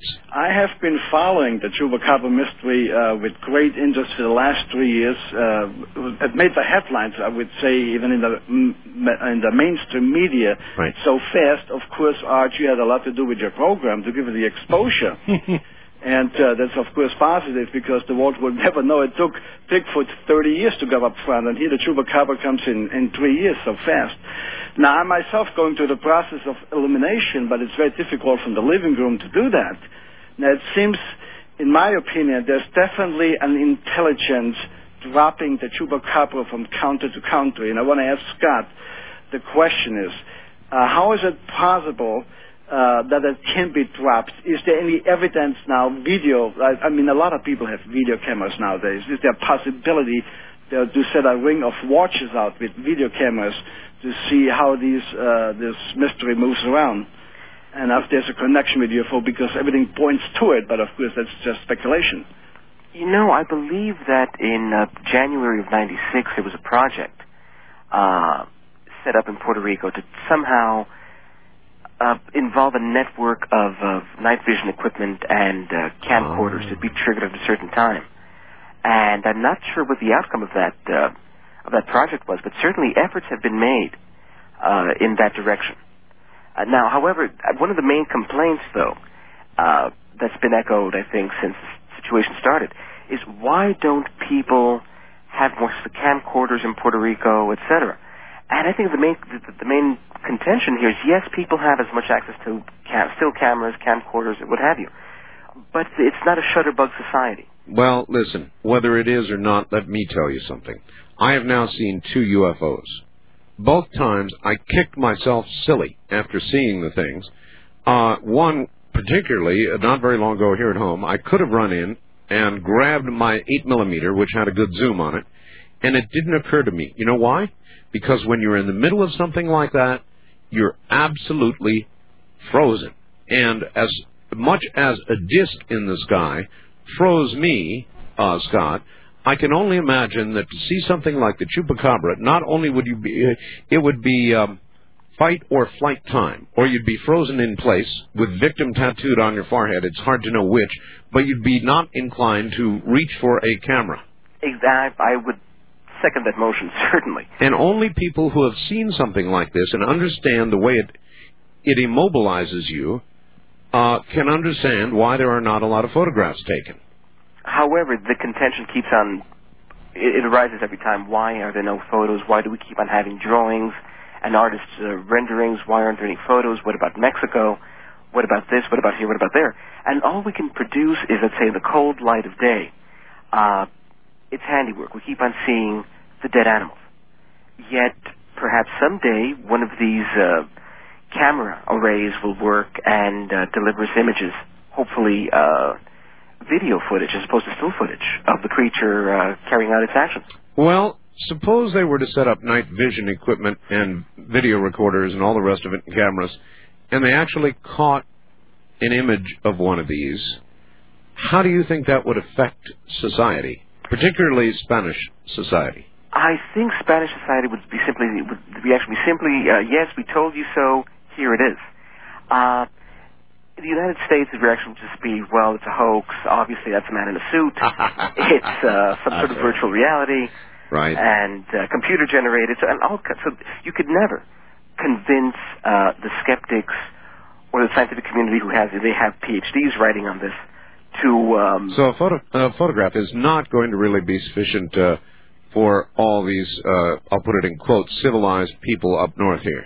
No, a photograph is going to sell a lot of newspapers and a lot of magazine articles, but it's not going to convince anyone. You're quite correct. They're going to say it is somebody in a suit, or they're going to say it is a photographic manipulation.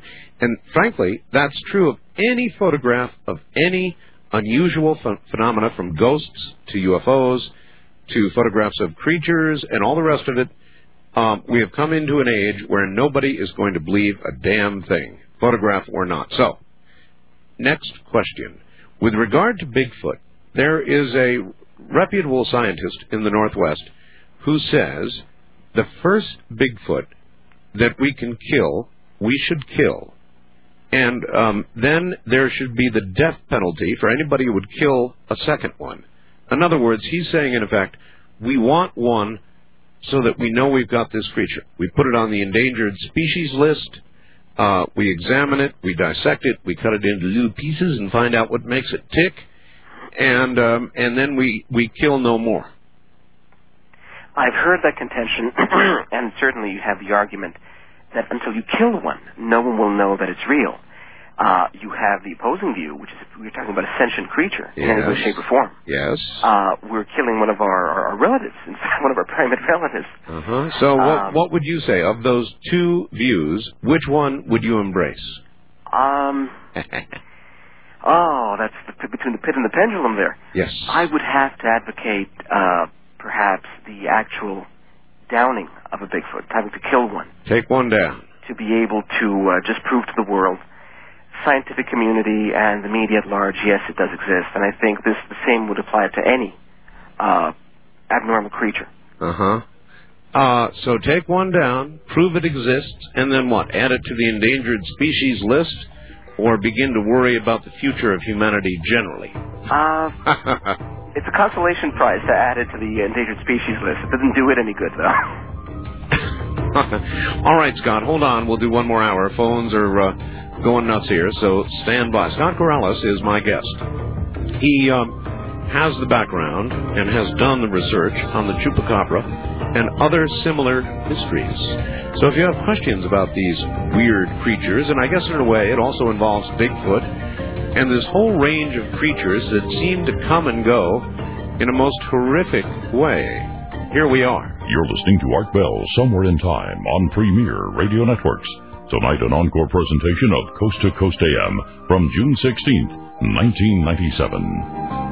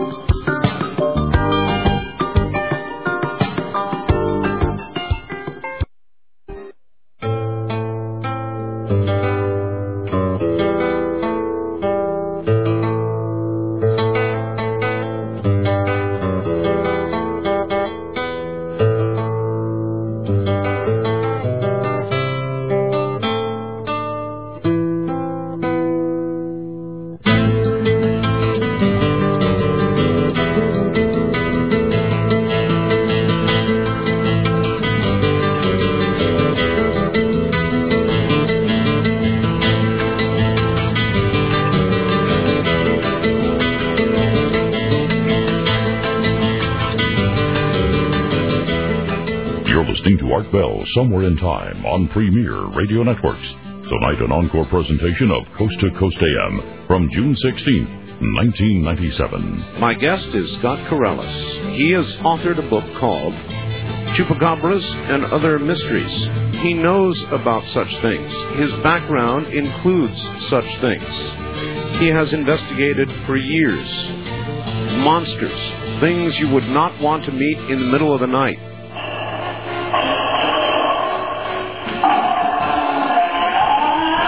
That sound like this.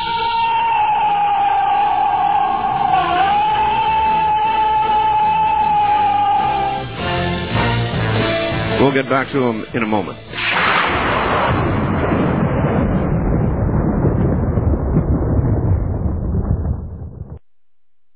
To Coast AM is happy to announce that our website is now optimized for mobile device users, specifically for the iPhone and Android platforms. Now you'll be able to connect to most of the offerings of the Coast website on your phone in a quick and streamlined fashion. And if you're a Coast insider, you'll have our great subscriber features right on your phone, including the ability to listen to live programs and stream previous shows.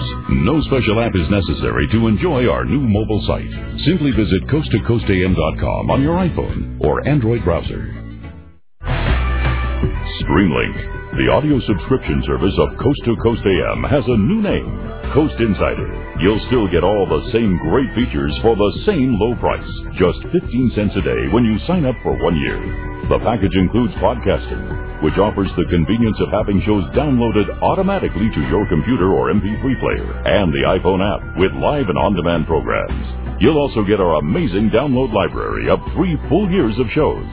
Just think, As a new subscriber, over 1,000 shows will be available for you to collect, enjoy, and listen to at your leisure. Plus, you'll get streamed and on-demand broadcasts of Art Bell's Somewhere in Time shows and two weekly classics. And as a member, you'll have access to our monthly live chat sessions with George Noory and special guests. If you're a fan of Coast, you won't want to be without Coast Insider. Visit coasttocoastam.com to sign up today.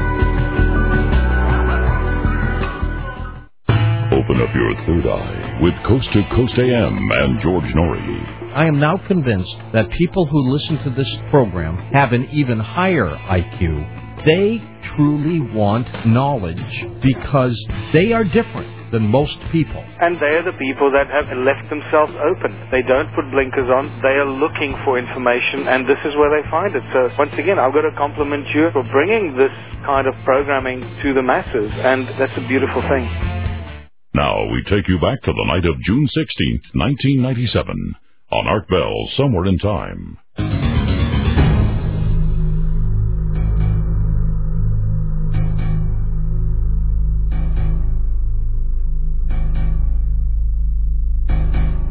Now back to Scott Corrales. Scott has been investigating things like the chupacabra and other monster mysteries for many, many years. And uh, so if you have any questions, uh, come now. Scott, are you there? I certainly am. All right. We'll do one more hour, and uh, lots of people apparently want to talk about this. So to the phones. First time caller line, you're on the air with Scott Corrales. Hi. Hi, Art. Hi. Um, love your show. Thank you. Where are you? Fallsview, West Virginia. All right. And it's in the Panhandle. Right. Um. Uh. Okay. Uh, first thing I'd like to say, I love your site. It's the top bookmark on my account. All right. Yes, it's a good website. Yeah. Thank you. I'm talking to my parents about getting web TV too. Good for you. Okay.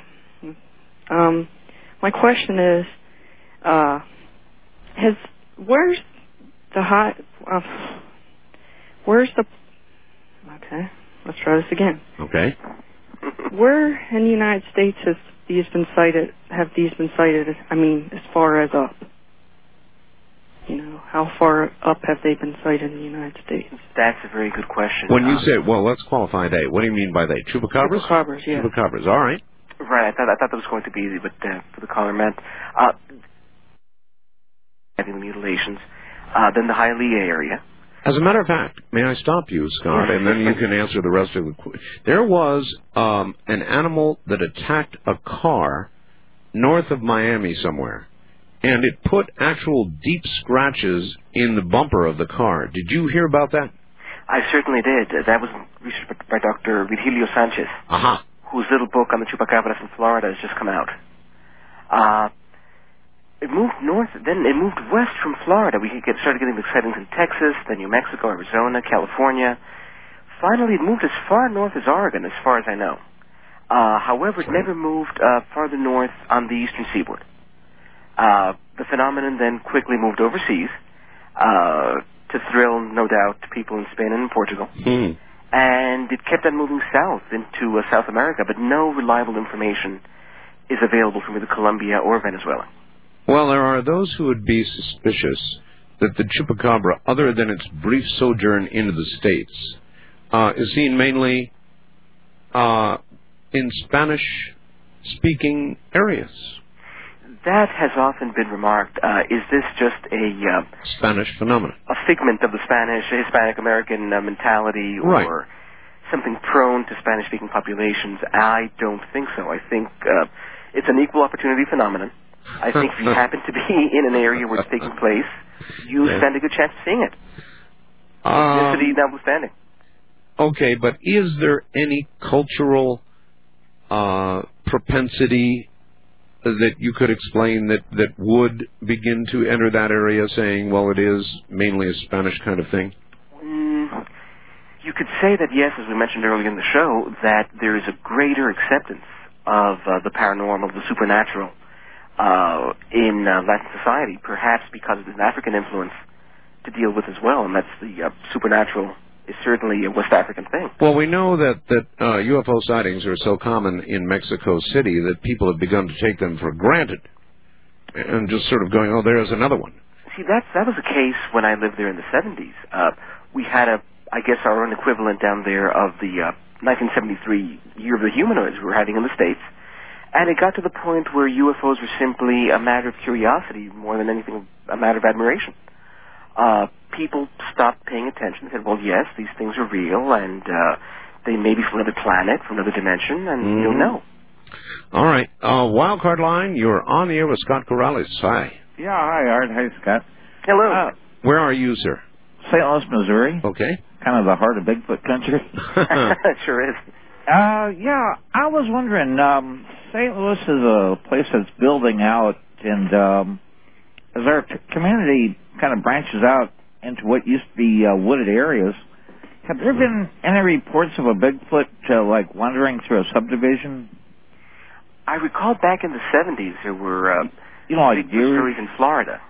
Oh, really? in Hialeah. I remember that some it was seen parading through the backyards. I believe it was uh, Loren Coleman who researched that information.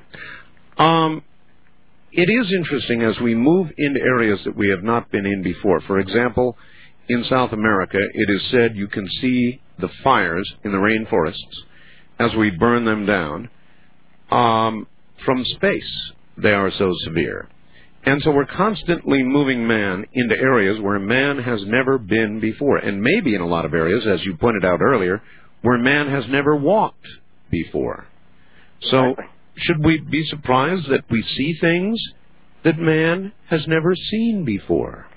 Well, we know that when we stir up uh, ecosystems that have never been disturbed, we come up with things like the Ebola virus and uh, Lassa fever and all these other strange viruses, which we have no uh, immunity, resistance, certainly. Exactly. There is a um, a new virus off the coast, the East Coast now, of America. As a matter of fact, I've got another report on it this morning. And what it does is it goes to the bottom of fresh or salt water, and it waits. And when enough toxins enter the water, it is activated, and it begins killing fish first, and then it begins um, making people sick. And it's one of those things that you might speculate has always been there, but you know the conditions were not quite right for it to flourish. But the minute the right toxins get in the water, suddenly it's activated, and there it is. It serves as a catalyst then to bring these things. A about. catalyst. Ah, thank you. That's the word. East of the Rockies, you're on the air with Scott Corrales. Hi. Hello there. Going once, going twice. Go on. West of the Rockies, you're on the air. Hi. Hello. Hello. Yeah, this is Chris. I'm calling from Tacoma. Hi, Chris. Yeah, um, first I had a couple questions and then one short comment, but I was just wondering, I was curious, how many years does the chupacabra go back to? Good question. Uh, the chupacabras is a recent phenomenon in the uh, incarnation to which it's been com- uh, which it, it, it's been known. It's from 1995. If Oh, you so go back to the 70s, you'll see similar activity, but there was no creature ever associated with it. Hmm, because I was wondering uh, as far as um, reproduction, because I get the, the impression that, that when the Sasquatch and the chupacabra is being talked about, it's it's it's talked about singly, like a chupacabra or a Sasquatch, and I was Mhm. wondering, um, they must be reproducing, or, or at some point, what would their lifespan be? I mean, they would either have to die off like anything. Um, Well, that's planet, or- actually, you know, we've been talking about that. In other words, have you noticed they appear, they are a problem, and then they are gone again Hmm. for a while. Now, Yeah. I'm not sure what that suggests, but uh, I, I understand where you're coming from with your question. And I think the last thing we would want is for these things to begin to reproduce um, in a prolific manner. Uh, that is certainly uh, undesirable. Uh, chupacabras has been seen in uh, in groups of three or four uh, in certain parts of, of Puerto Rico. So we know there's a plurality of beings, as opposed to a single one that appears in uh, different locations.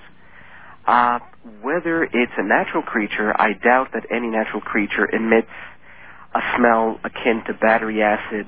Battery acid. Battery acid has been mentioned. Uh, malathion, the pesticide, has been mentioned. Mm-hmm. Uh, strong, acrid chemical odors uh, are left behind by this creature. Well, if I were to see three chupacabras, uh, there would be nothing further to worry about for me because I'd faint. and then they'd have their way with me, I suppose. First time caller line, you're on the air with Scott Corrales. Hi. Hi, Art. This is Carolyn in Seattle. Hi. My question fits into the realm of other kind of mysteries. Okay. Um, I wanted to ask Scott if he knew whether or not he heard anything about people with this is this is my situation waking up in the morning with different kinds of tat- brands that like my children call them brandings they're like uh shapes of squares circles triangles and they're On your body? Yes, um, from anywhere on my back to my neck, and they last for about three months. They're completely numb. They look like they they are raised marks that look like they've been severe burns, and they have deep bruises in the center. Wow. And there's no feeling at all to to to these areas. In other words, there is the possibility you you have been attacked by something in the well, night. you know, right. The first time I saw this, I I have a king size waterbed. I came in my room. I just tore my bed to pieces trying to find what I had slept on. Sure. And um, you know, I've have children ranging from the age of 24 to uh, 16, and I have a husband I've been with for 20 years, and a, a grandchild, and we we all look at these things, and we all, you know, th- we, there's just no explaining it. May I ask a personal question? Yes. Do you sleep with your husband? My husband is a merchant seaman, so he's gone often. Ah. These have come up when he's been here, and um, you know, it's just the strangest thing. So many times you're a, a lonely target. Right. Oh yeah. Oh, most definitely. Most of the time, he's been home the last year for about six weeks. So I'm, you know, I'm at a um, place where I'm wondering if Scott has been aware of anyone else. Okay. All right, good question. It, it comes under the area of other mysteries for sure, Scott. I really wish I could be more helpful. Um, this sounds like a very, very serious matter. Uh, it would fall more into the realm of, po- of poltergeists, poltergeistic phenomena where welts are Maybe. left on the skin, impressions left on the skin, or what is now being uh, covered under abduction studies. Well, you know, I did call the body. Peter Davenport here in, in Seattle, Mm-hmm. and he put me in touch with a doctor here who does this as a side kind of thing. Um, he has very limited time that he can invest in this, and so he asked me to keep a journal for a year. Keep a I journal. started, uh, yeah, pictures and journals. Um, what happens is in the mornings, I started noticing a pattern. Um, I call it. It's it's difficult for me to talk about this because I really haven't. No, I understand. Listen, I'll tell you what. Have you also been taking photographs? Yes, You have. yes. The the triangles are very very clear and specific. The squares are very very clear. Um, the circles are very clear for about a month, and then they start fading away. right, no, I, I think I've got the picture. What I'm asking is, don't send me originals, but could you send some photographs? I could. I yes, I could. Um, the thing that I've I've gotten, I haven't even paid very much attention. I've got one now that faded about three weeks ago, lasted about three to four months, and as they fade, they Huh. break up into patterns of circles. But you know, even after they fade, I still have numbness there. All over my back, I have numb places. All right, I I would very much like to see some photographs. yes. Okay. Send send them to me. All right. All right. All right. Thank you. And best of luck. Uh, best of luck indeed. Wow. Um, east of the Rockies, you are on the air with Scott Corrales. Hi. Yes, good morning, Art. Good morning, Scott. Good morning. Uh, well, let me just say, first of all, Art, you have some very interesting topics, and uh, I, I drive truck at night, and you definitely keep me looking over my shoulder with some of your topics there. This ought to do it. Yes. Where are you, by the way? Um, I'm in Mendota, Illinois, uh, currently making a stop in the town here. Okay. Um, you know, you talk a lot about. Uh, we got on the subject earlier. You guys were talking a little bit about uh, aliens, uh, possibilities of cover-ups with the the government, and not letting people possibly know about them. Uh, Scott, do you ever have the fear, uh, all the work and the effort and the time that you put into this, that uh, if one is ever found uh, alive or dead, uh, that there's a possibility that you know nobody could ever know about this, and it would take years to unravel, so to speak, as as the UFOs have come along in that. Uh, it's a good point. In other words, uh, let's say we find a body, or we have found one, or let's say that we have captured one alive. Uh, isn't it probable, Scott, that the military would descend, they would take the creature, it would disappear to Wright Patterson Air Force Base or someplace or another, and we would never see it? Almost certainly. But I'd like to, the way I see UFO research right now, and particularly the work that I've compiled on uh, what's going on in Latin America, we seem to be gathering evidence, uh, all our research, all our material, for the benefit of future generations who will perhaps be in a better position to understand the phenomenon. Much like electricity was of no use to Benjamin Franklin. He was fooling around with the concept. Uh, it would have to wait another century before it was useful to someone. And I think that's the thing with ufology. Uh, we are creating the reference books that our great, great, great grandchildren will look back to for the early information on the phenomenon when they're in a position to uh, solve the mystery. So I think even if uh, a body were discovered and the information were concealed, uh, somehow those government reports would eventually surface in the future. And it's a, it's, a, it's a phenomenon that's going to be for the benefit of future generations. It's very important that we document everything, we preserve all the information we have uh, to that end. All right. Uh, east of the Rockies, you're on the air with Scott Corrales. Hi. How you doing, Art? My name is Stephen. I'm calling from Chicago. Hi, Stephen. Uh, one of the questions I'd like to ask Scott is, and this is something that you've been talking about a lot with your quickening. It's um, are these animals like the chupacabra, the Sasquatch? Are they simply animals that have already been here for eons? Right. And that because we're simply going into their territory, that we're seeing them more often.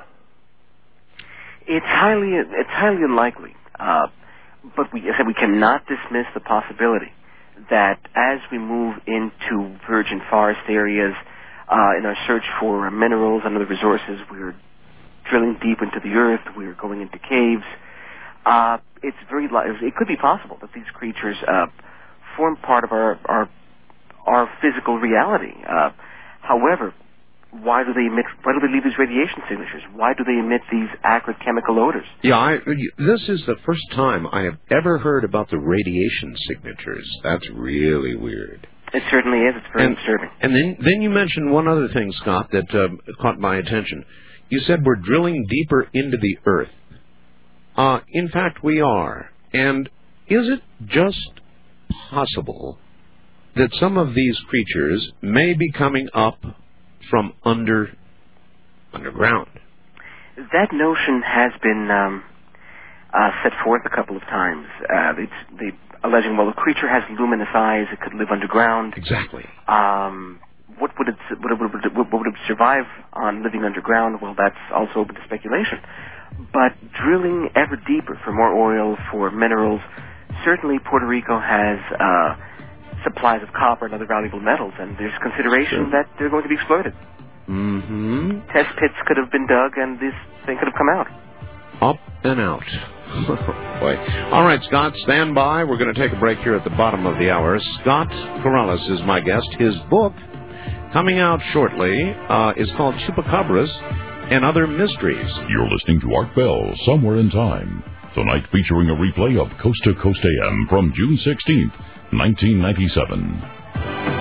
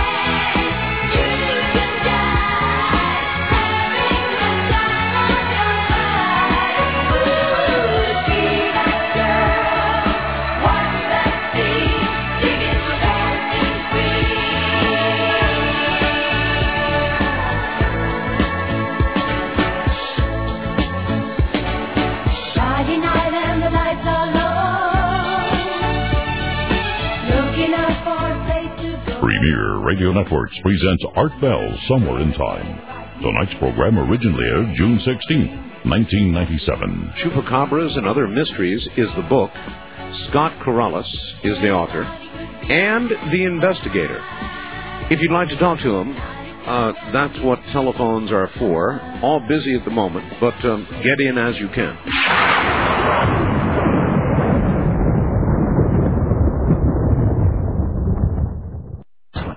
Coast to Coast AM is happy to announce that our website is now optimized for mobile device users, specifically for the iPhone and Android platforms. Now you'll be able to connect to most of the offerings of the Coast website on your phone in a quick and streamlined fashion. And if you're a Coast insider, you'll have our great subscriber features right on your phone, including the ability to listen to live programs and stream previous shows. No special app is necessary to enjoy our new mobile site. Simply visit coasttocoastam.com on your iPhone or Android browser.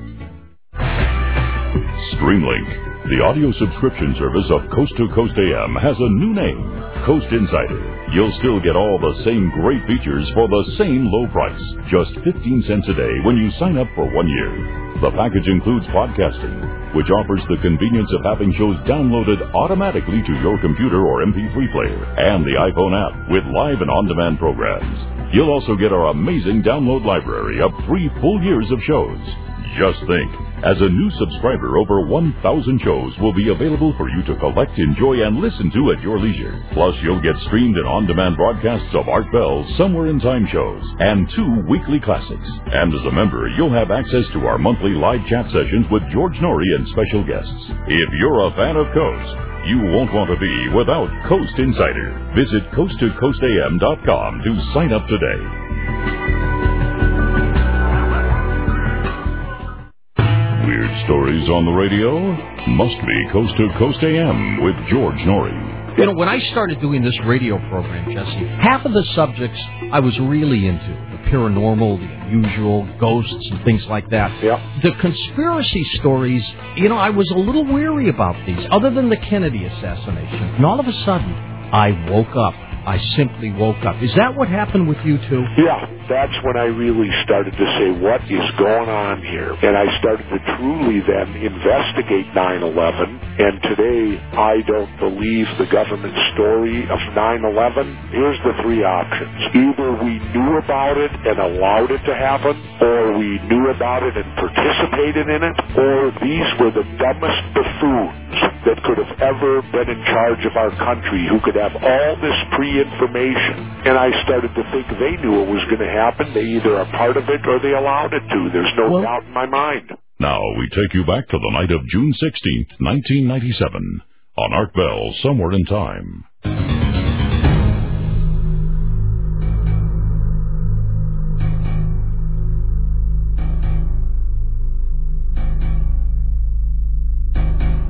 All right, back now to Scott Corrales, who is in Pennsylvania, where it's getting very um, early in the morning, I guess.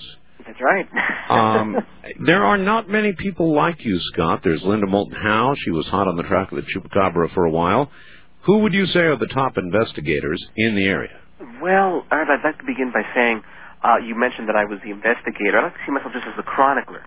Uh, the credit for the investigation goes to uh, the unsung researchers in Puerto Rico, like Federico Alvarez, uh, Willie Durand, Jorge Martin, and people who just selflessly devoted themselves for months to going into these areas, talking to the witnesses, Exactly. and ultimately to the witnesses themselves for coming forward. Do they? stories. All right, then here's a good question. Do the researchers come to similar conclusions? In other words, that there is something real here, that it is not a myth, that something really is killing these animals. Have they all come to the same conclusion, or do they vary? They all agree on the reality of the phenomenon. Uh-huh. Uh, and I think by and large, they do agree on its origin. I think most of Puerto Rico. the Puerto Rican researchers believe that it's an extraterrestrial phenomenon in some way related to uh, the strong presence of uh, allegedly alien beings on the island.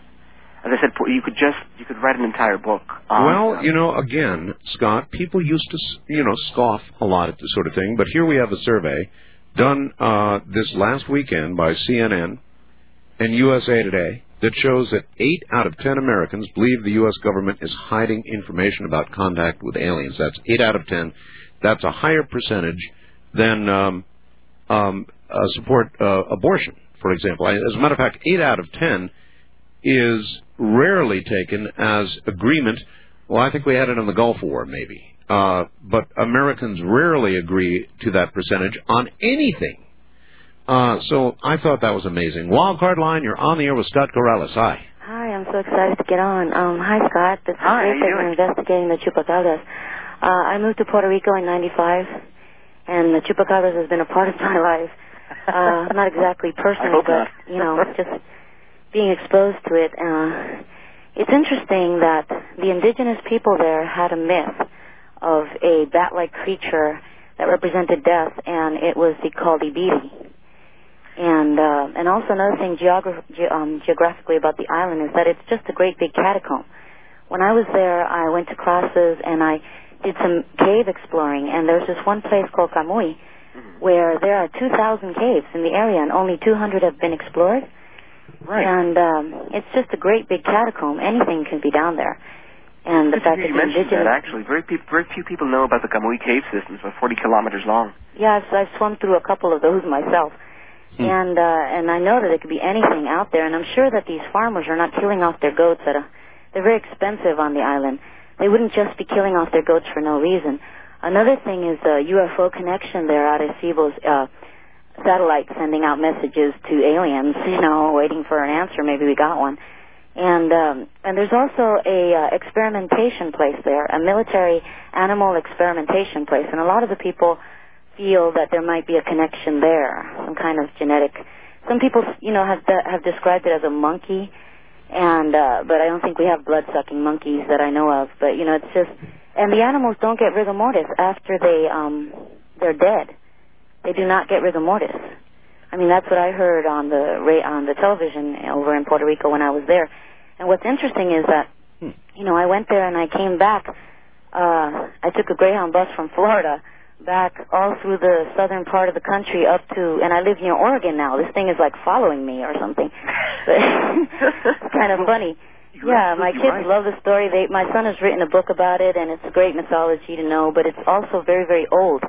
In the 70s and in the 50s, there were stories of you know vampire creatures on the island, and it's um, part of the culture, really, a mythology. Uh, and it's really possible that these things could have come up from the the center of the earth with with so many caves that have not been explored there, and but the military thing and the alien thing, you know, there's the the Arecibo. Uh, Well, it seems as though everybody, thank you, agrees they exist, and nobody agrees on where they come from, because we just don't know.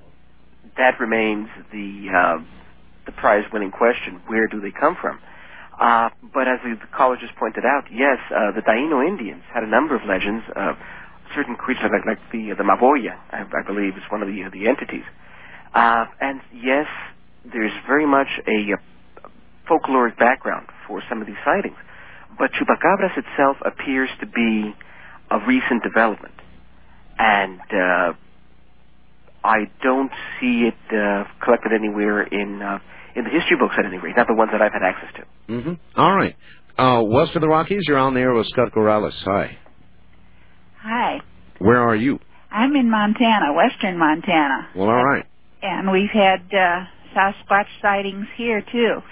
And I've been doing a lot of reading, uh, and I've got a question, and, and it involves two two areas. Uh, one is with uh, the germs and the animals dying and so forth, and the other involves the sightings of the Sasquatch. Yes. Okay, dating back to World War One, there's been uh, ongoing research to develop a a germ or a bacterium or a toxin that would be uh, you know, uh, extremely uh, toxic. You couldn't kill it Okay.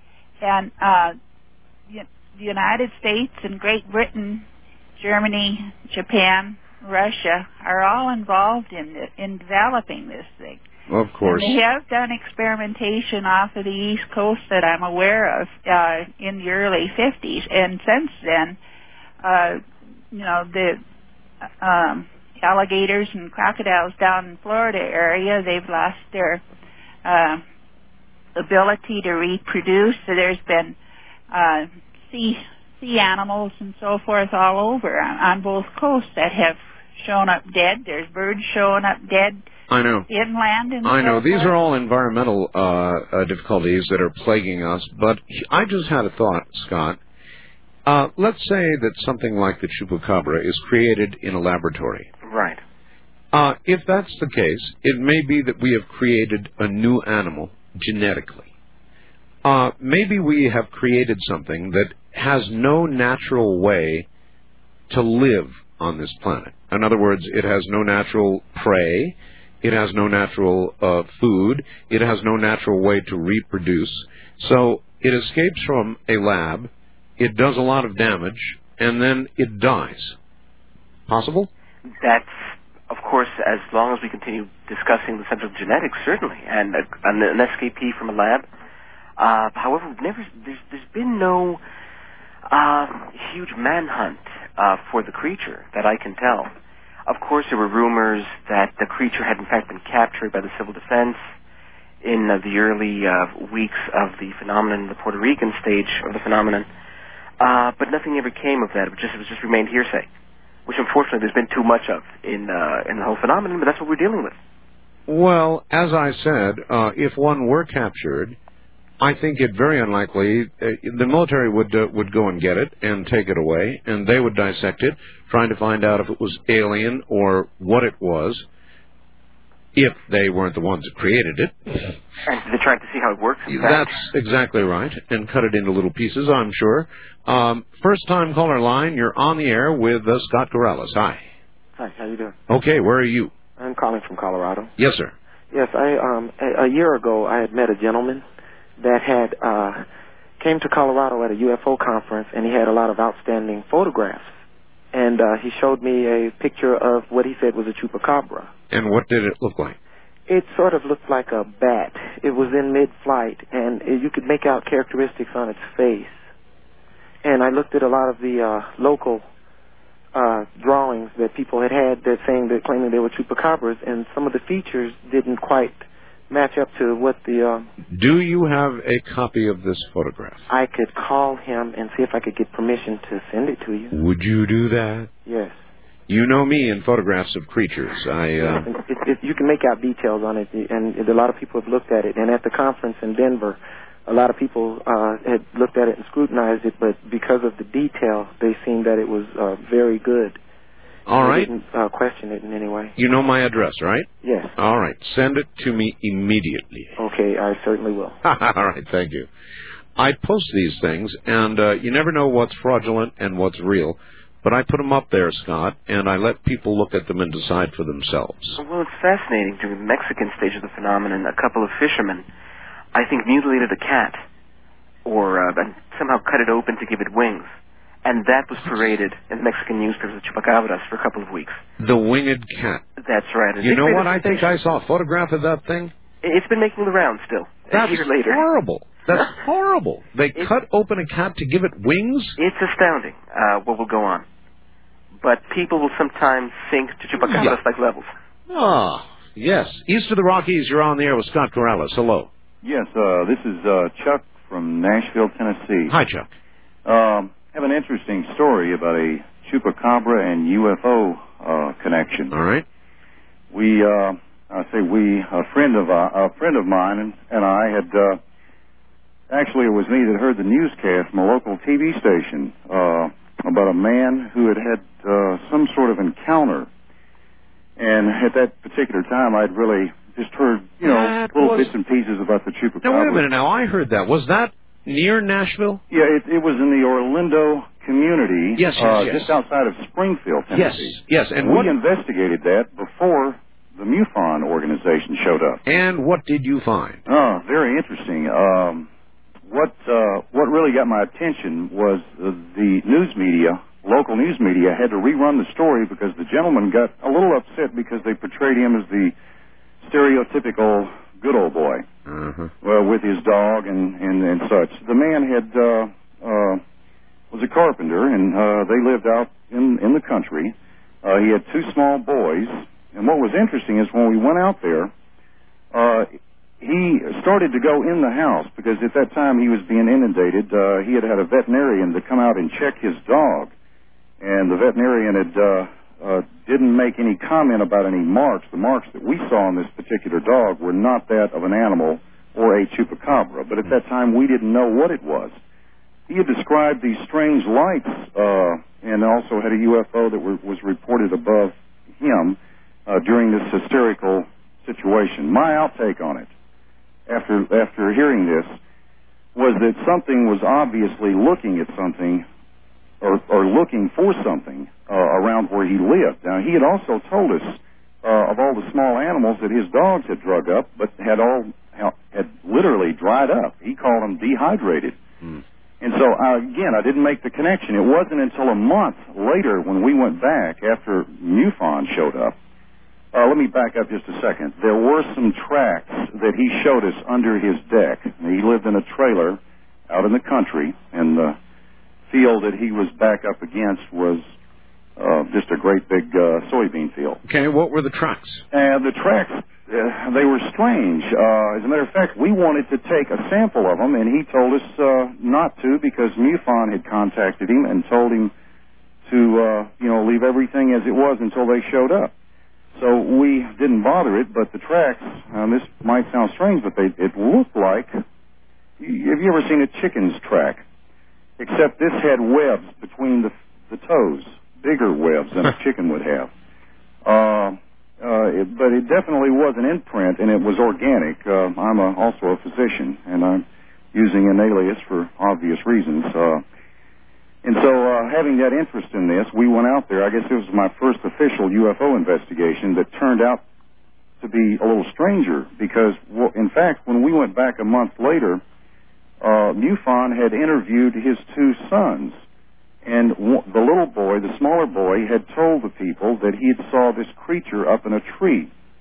Uh-huh. And again, I had not made the connection with the small animals, but uh, we were more interested in the UFO sighting and uh, some of the strange phenomena that centered around it. So when we heard uh, MUFON had told the little boy that that was a chupacabra, the way he described it. And uh, this this person was obviously in a situation he didn't want any more media on this because I his first initial the local radio stations were making fun of him and so uh we were we were genuine with him and uh you know to this date I could go back out there and uh visit with him but uh it was very interesting and uh, I thought maybe I'd shed that light on Well, the why don't you do two things? Uh, one, why don't you put him in touch with me? Sure. 'Cause we don't laugh at people here. right I understand that All right. Well, I really appreciate your show, and uh, I think you have some uh, some interesting concepts on that. My only thing is that uh, whatever it was, after thinking about this, from having been out there on two different occasions, is that it w- and it would take too much detail to go in to make this correlation. But from from what I understood, and this is just an opinion, but it seemed like whatever had gotten loose out there and had been out there weeks before this sighting appeared, something had some way of tracking this animal. And it had to be something with a lot more technology than we have, and was uh, because after that incident, after the UFO incident, there were no more uh, no more dead animals. Maybe up. it came and collected whatever it was, Doctor. Thank you very much. Thank you. Take care. Um, there you are, Scott. That's a fascinating story. I'd never heard of, uh, of that account. Well, you know, what I found is, Scott, when you don't laugh at people, when you simply listen to them, um, they don't mind telling their story. But just about everybody minds being ridiculed, and they don't like it. And if you ridicule them, then they, they're just not ever going to tell you their story. Anyway, Needless to say. listen, Scott, um, your book, Chupacabras and Other Mysteries, is not yet available. Uh, so what can they do? Uh, take pre-orders at this point? Uh, the expected release date at the time is July 4th. July 4th. A great day to release a book indeed. All right, my friend, I want to thank you for being here, and um, we will do it again uh, sometime. Thank you very much, Art. It's been my pleasure. Scott, take care, and I hope you can get some sleep. I'll try. All right. Thank you, and good night. That's uh, Scott Corrales, and he knows about the chupacabra and other such animals. Coming up next, open line talk radio. Unscreened, unplanned, and sometimes pretty weird. You're listening to Art Bell somewhere in time on Premier Radio Networks. Tonight, an encore presentation of Coast to Coast AM from June 16th, 1997.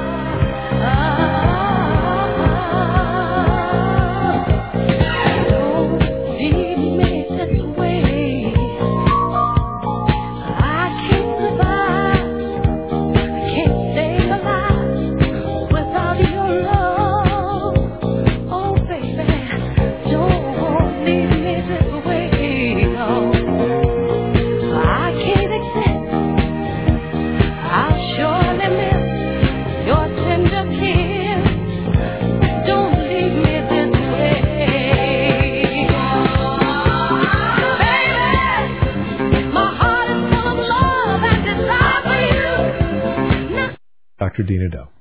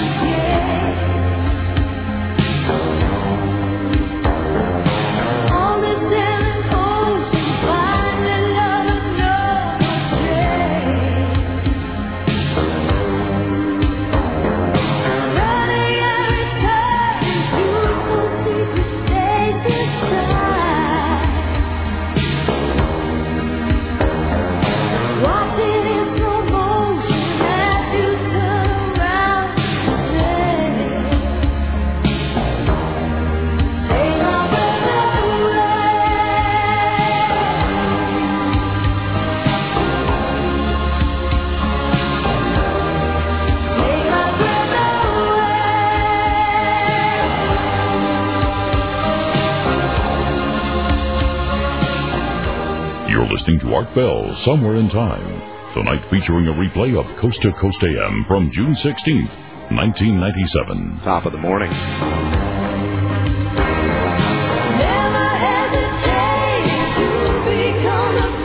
This is another one of those ones that have been running around in my head. And around and around and around. Why is that? How does music do that to a person? How does it do it?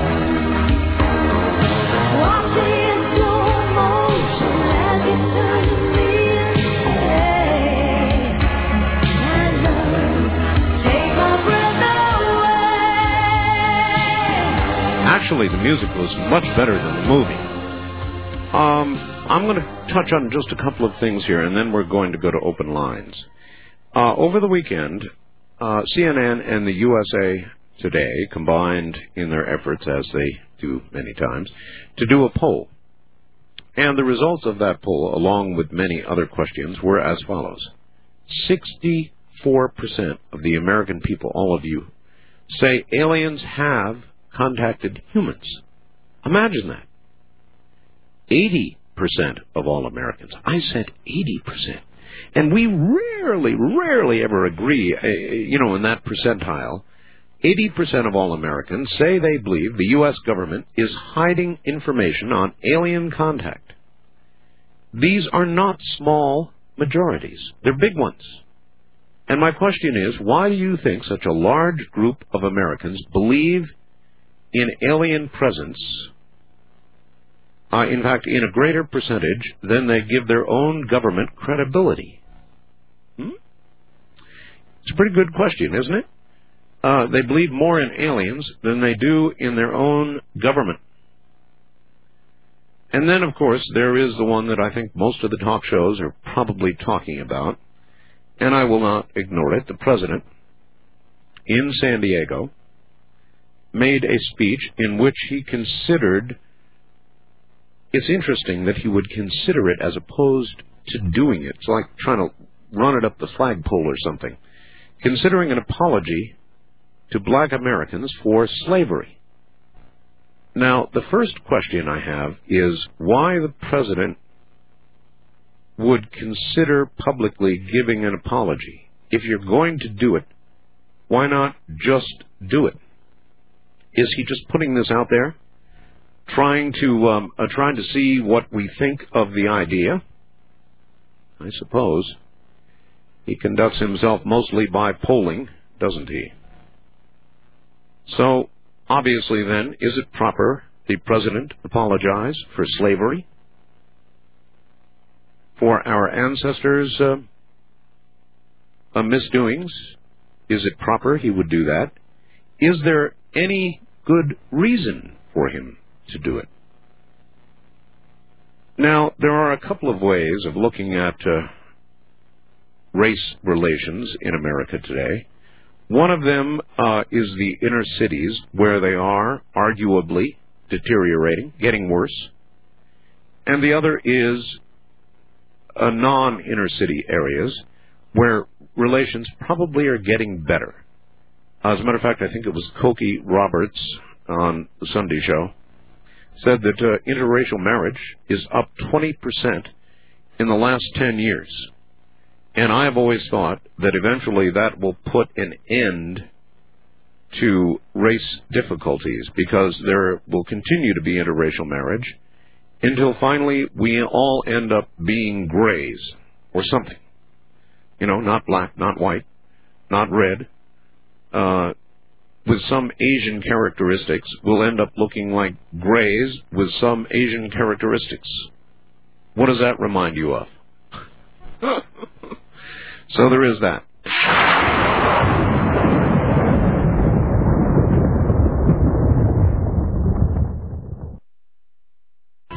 Now we take you back to the night of June 16th, 1997, on Art Bell, Somewhere in Time.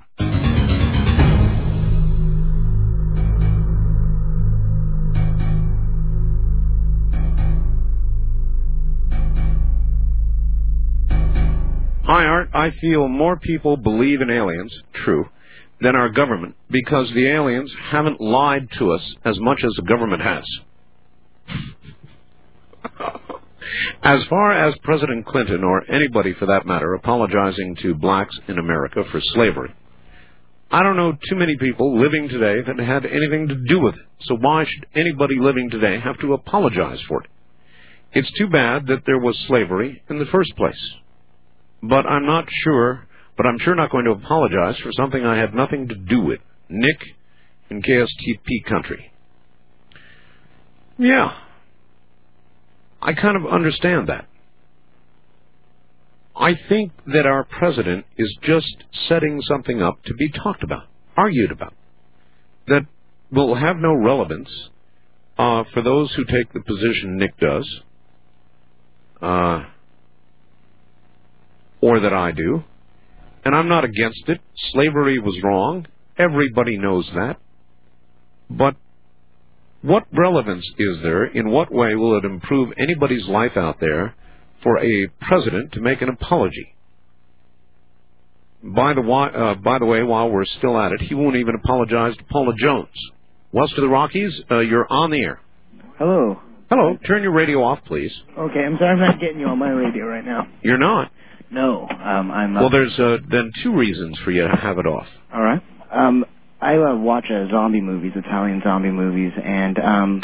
You watch Italian zombie movies? Yeah, from the 70s, and I was wondering if, uh, like, uh, say there was a contagion or a um, disease now that uh, was infecting people, killing them, uh, and uh, they, uh, the bodies, I don't know, they still had the disease when they were buried, and do you think that there's a possibility that any disease that was coming forth right now uh, would uh, maybe be, uh, I don't know, in some kind of state of limbo, or maybe uh, just? Uh, I'm just wondering if there's a possibility that maybe these diseases could revive the person to come out of uh, the ground. Well, I would hope not. Uh, that would be the last thing I would want to see. uh, you remember The Night of the Living Dead? Yeah, that's one of my probably one of your favorite movies, right? Uh, Dawn of the Dead too. Dawn of the Dead. Um, I hope not. I mean, but you never know. There might be some little something down there lying dormant, waiting for just the right pollutant to come along and marry it, and uh, it would reanimate, a better term, mm-hmm. uh, the dead, and we would have once again uh, zombies. Wow. Would you, uh, if there were zombies? I take it from what you've just told me, you would be a fan. Yeah, I suppose it would probably. Uh, I mean, I, I'd always. I mean, you might even be a zombie groupie. Maybe from a distance. um, But uh, yeah, because I remember, look, when I was young and the original movie came along, Mm-hmm. Night of the Living Dead, I thought that was one of the scariest movies I had ever seen in my whole life, and it gave me nightmares for I don't know how long. yeah, It was horrible. The the original one was actually uh, more horrible than the uh, the redo. You know, where we had color graphic of people being dismembered. Oh man, I remember that first one. Actually, even the advertisement for it on the radio, I don't know if those of you who are old enough to remember or not, but even the advertisement for Night of the Living Dead on the radio was really, really scary. Boy, that was scary. Whoa. Used to freak me out. But then again, I liked it too. So there he was, a fan of zombies. First time caller line, you're on the air. Hello. Hi, Art. Yes. Uh, this is Jerry from Nashville. Uh, I'm a black person, and I've read um, Ghost Wolf's manuscript, and I think um, that probably um, what um, Would you turn your radio off, please? I sure will. hmm I think probably what what he's um, president is getting at is just um, sort of moving forward, recreating our thoughts um, throughout his manuscript. You know, he speaks of different meetings and Isn't that a beautiful manuscript? Oh, it is. It is. It's just lovely. Uh-huh. But I, I don't think. Um, I mean, I certainly don't require an apology, but I just think that perhaps, um, you know, I get the impression that we need to change the direction, and so we just need to start somewhere. You know, even with the Indians, you know, just. Uh, the people that probably uh, the people that did this are not no longer here, but it's just a way of of starting. You know, I'm on my prayer bones all the time, asking for forgiveness for anything I've done to people. You know, and But everything uh, relate. In other words, every group has done something to another group. Blacks, that's- that's blacks were here, and they helped in many cases fight against the Native Americans. you are absolutely right. I mean, I think we all should be. You know, I think this should be. Uh, he should be speaking of you know for everybody.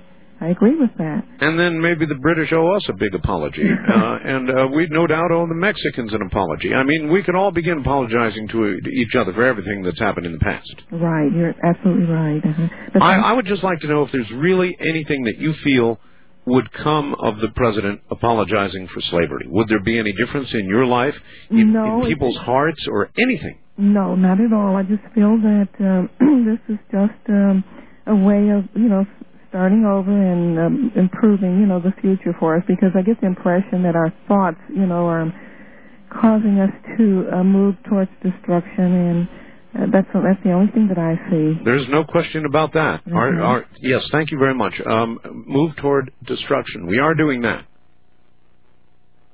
Now, if I could understand in some way that an apology from the president really would change hearts, and at least he had that part right. I mean, we've already made the laws, um, and for the most part, they're followed. But that does not change a person's heart, and you can't legislate that. So, if I thought that the apology would change hearts, then I'd be for it. But I don't think so, and so I think all he's doing, it seems like anyway, all he's doing is just sort of putting out there something to be argued about. Moreover, he didn't really do it, and, and to me, he should have had the um, the body parts to just come out and give the apology. If he had it in his mind to do it, then he should have just done it. He doesn't have to ask us, in effect, permission to do it. You know, like there'll be a poll, and then if the American people uh, decide collectively in a poll that an apology is in or- in order, then he's going to go ahead and make it. If not, why then we'll hear no more about it. I, I just don't like the way he's doing that. West of the Rockies, you're on the air. Hi. Hi. Hello. Hi, hi, Art. Yes. Uh, I was just uh, listening to what you had to say to that last uh, caller, Yes. and uh, I've got to agree with you. Um, this is pretty much redundant. I'm a white man married to a black woman, and I see where no apology would do anything. I mean, it's ridiculous. If they're going to do anything, you know, why not apologize to the Native Americans for robbing their robbing their land from them? Um, I don't know. I mean, there have been injustices uh, perpetrated by peoples upon peoples uh, for as long as there have been peoples. Right, I hear you. So, I, you know, I'm not sure what he's doing back there. I, I guess, I guess he wants something to be argued about. I don't know. Uh, he, being that my wife is black, uh, if he wants to do anything, uh, give us the equivalent of the 40 acres and a mule that was promised, I guess. Uh, I Well, don't know, this is kind of stupid. Then you you'd have something real to argue about at least. Right, exactly. Right. I, I thank you for the call. 40 acres and a mule, or whatever it is Farrakhan wants, or, you know, some sort of remuneration or whatever. We apologized for incarceration of the, um, of the Japanese, the internment.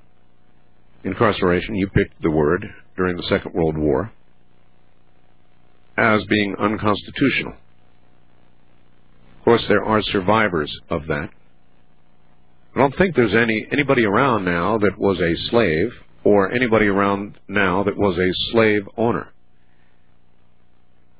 And I I don't know, I vacillate between thinking, well, it's an okay thing.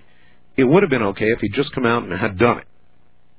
Uh, but to sort of make it a national question, should we or should we not apologize, which is what I'm getting from what he said in San Diego, I just don't see why we're doing that.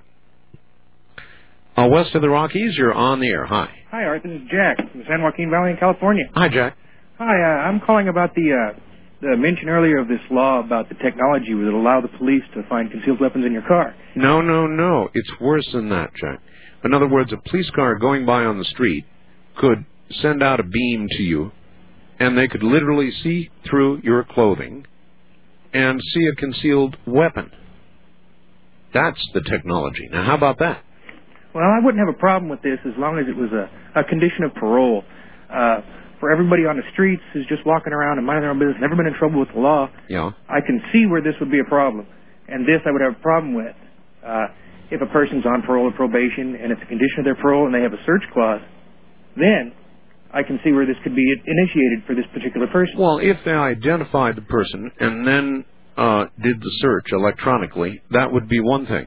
But to have this device on a police car or in a patrol car as a routine matter, going around looking for people carrying concealed weapons, I don't know. That seems to me like a clear violation of the Fourth Amendment, uh, clearly. I, I would tend to agree with you on that point, Art. Uh, I, I can see that. Um, I, I'm not really uh, certain about how this technology is all encompassing. Um, first time I've heard about it is on your show tonight. Right. Well, it's for real. I'm sorry to say it's for real. Thank you very much for the call. Um, it was covered on the Sunday shows. It's not here yet, but it's coming. And they already, you know, have little machines that can literally look through your clothes and see you naked. They are used at some airports. And I suppose it's some sort of offshoot of that. Something that would allow them to detect the uh, presence and see the shape of a gun. Hmm, technology. First time caller line, you're on the air. Hi. Yeah. Um, is it okay if I have any subject tonight? Any subject? Yeah, I just uh, something I've been kind of noticing when I watch uh, TV and stuff, uh, read magazines. Uh, a couple of years ago, I was watching an article about the uh, Canadians were upset with the American military about uh, something about uh, certain kinds of uh, hawks or something that are migrating back and forth because the military reason for experiments. And the experiment was that they had a small item attached to the uh, bird's leg that they could uh, track it by satellite. And then that the next step, which was supposed to be available the next year, and this was several years ago, is that that that thing on their leg would actually be able to transmit a video signal to the satellite. And you know, this is just kind of giving me an idea of what the technology is out there available. And when I then I read articles in different science magazines about the uh, global positioning devices that they have, Oh, yes. and that they're also working on uh, transmitting badges, so that you could wear a badge that would transmit your location. And some of the applications that were talked about was like, you know, you go to Disneyland and you put one on each child. You don't have to worry about, you know, them Sure. getting lost. Sure. And when I when I start to piece the whole thing together, and you know, um, I'm not really one of those uh, uh, conspiracy-minded people, but you know, in general, I don't trust government. But uh, when I think about the whole thing pieced together, um, if you know, when I think about the applications for crime, you know, if I was able to put something on somebody that would I would know where they are at any time. Well, the best way you could do that would be not to put it on them, but to Exactly. put it, but but to put it in them. Yes, put it in them. Uh, the chip would, uh, the, you know, there's that one county, I believe, in some state where they were A injecting animals with chips. Yeah, I, no, they're doing it all over the place. Exactly, and it was mandatory in one But that county. requires an active scanner.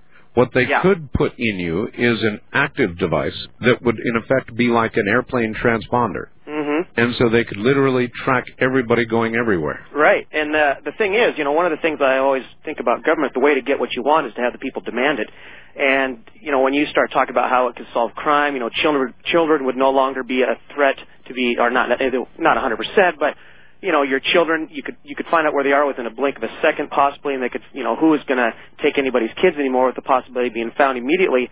When you know, I'm I'm talking years down the road. When you tie this all in with, you start tying it in with laser satellite technology Yep. and different things like that. I start to think, well, you know, if if the good citizen, if all the good citizens who have this chip or whatever on them, you know, then you look down the road at, you know, when it comes to control, uh, you could be taken out at any time, at any place, whenever they wanted to. Well, if they came, do you have children? Yes. Yeah. They came to you and said, we could implant this chip in your uh, uh, children, and uh, it would increase uh, their safety manyfold. Uh, we'd find them if they got lost or kidnapped, or some some foul play took place. Would you go for it? No, no, not with not with the way, way I'm thinking right now. Of course, no. No chips for my kids, huh? No chips for my kids, but you know, there's sometimes I sometimes I think to myself, gee, you know, if I can figure this out, then they've already gone beyond what I'm thinking of. I've even Well, you know what? You had can talks al- about they can put it in you without you knowing it. Yeah, you know. you can almost depend on it. How about Mm-hmm. this? As everybody goes in for a routine operation, hmm they get implanted. Yeah. Think, as- think about it. It could be. Yep. We'll be right back. You're listening to Art Bell, Somewhere in Time. Tonight featuring a replay of Coast to Coast AM from June 16th, 1997. I see them blue for me and you, and I think to myself, what a wonderful world.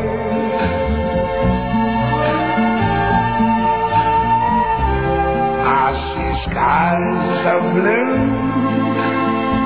and clouds of white, the bright blessed day the dogs say goodnight, and I think to myself.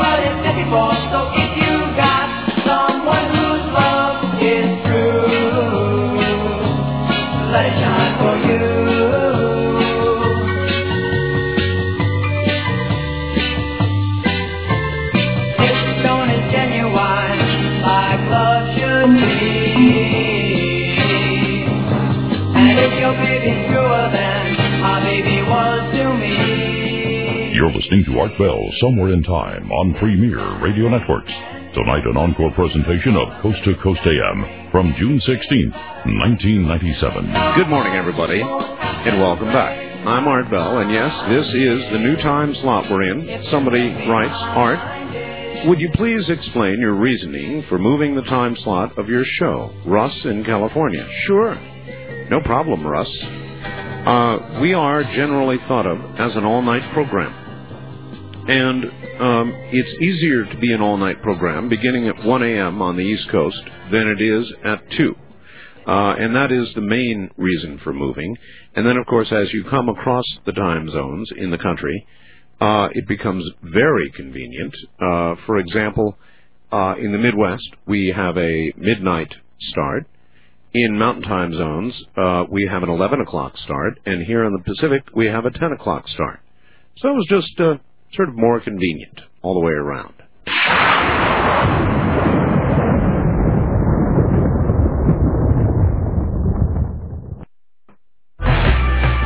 Streamlink, The audio subscription service of Coast to Coast AM has a new name, Coast Insider.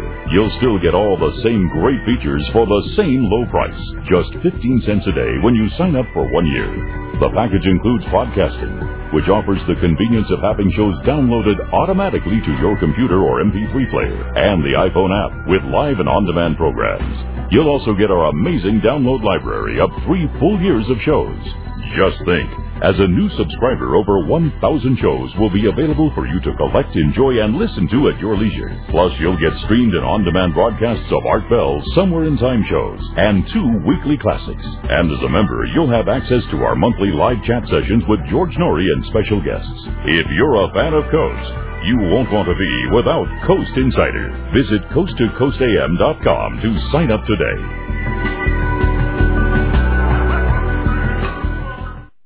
Open up your third eye with Coast to Coast AM and George Noory. I am now convinced that people who listen to this program have an even higher IQ. They truly want knowledge because they are different than most people. And they are the people that have left themselves open. They don't put blinkers on. They are looking for information, and this is where they find it. So, once again, I've got to compliment you for bringing this kind of programming to the masses, and that's a beautiful thing.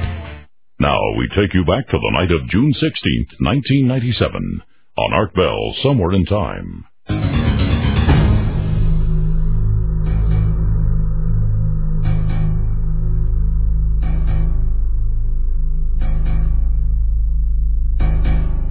All right, back to the lines we go. West of the Rockies, you are on the air. Good morning. Good morning, Art. How are you? This you? is Richard calling from Reno. Hi, Richard. Since we're having uh, open lines this evening, I thought I'd like to talk about black helicopters. Okay. I've spent, uh, well, I'm, requ- uh, I'm a retired Air Force uh, firefighter, and I spent a good portion of my time during uh, my military career watching the helicopters fly around the, the airfield. Yeah. And uh, most military hop- uh, helicopters are black. Yeah, I've noticed that too. you know, and uh oh, there's a general paranoia. These helicopters got to fly around, and uh So what's the big where it started. Excuse me. What's the big deal? Uh, nothing. I just wonder what the big deal is uh, with the, with the people's concern about black helicopters. You're the first call I've had in weeks. Is it? Yeah. So Well- it must be just you.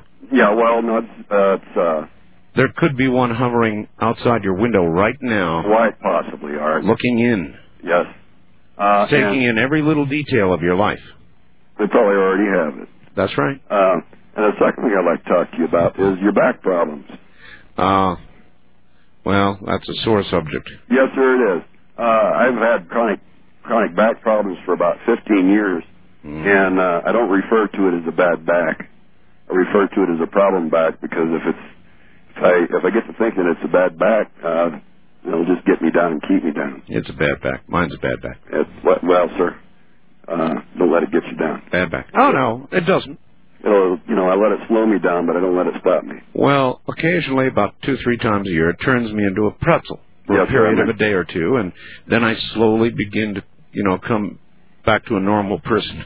Yeah, I'm having that problem now. Oh. I'm a long haul truck driver, Art, and uh, you keep me going quite a bit. All right, my me friend. make it through some nights. You have a you have a good morning and good day, huh? You take care. Um, yeah, I have a bad back. Now I created my own bad back. I fell off a pole.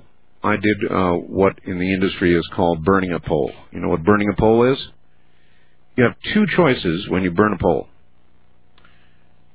You can either have you ever seen a phone pole up close? Have you ever seen well, they have little things sticking out of them. So when you fall off a pole, you have two choices.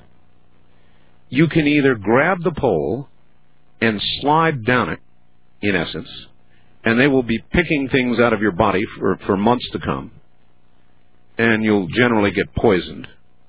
Or you can push away from the pole and fall. I chose to push away from the pole and fall. And I came down on my butt and my elbow. And when I did, it compressed two of my uh, vertebrae, L4 and L5, so that every now and then they reach out and touch the adjacent nerve, and when they do, I become like a pretzel for a few days. And that is my bad back. West of the Rockies, you're on the air. Hi. Um, yeah, is this still the free calling? I beg your pardon? Um, this No, it's not free calling anymore. Now it's 25 cents uh, per minute. Okay, well that's okay. I just had a question for you. Um, a couple months back, I was listening to your show, and you had gotten a fax from uh, the girlfriend of, of a, a guy named Billy Bob or something like that, who was flying over Area 51. Yeah, oh yes. And um, and I listened to it until the radio, until his radio had cut out, and then I never heard anything more about that. And There's was, nothing more to hear. I mean, it's not like you can pick up a telephone and call Area Yeah. 51, you see. Yeah, because um, it was just the concern in your voice when you were trying to to get him to to not do what he was doing, and then when the radio cut out.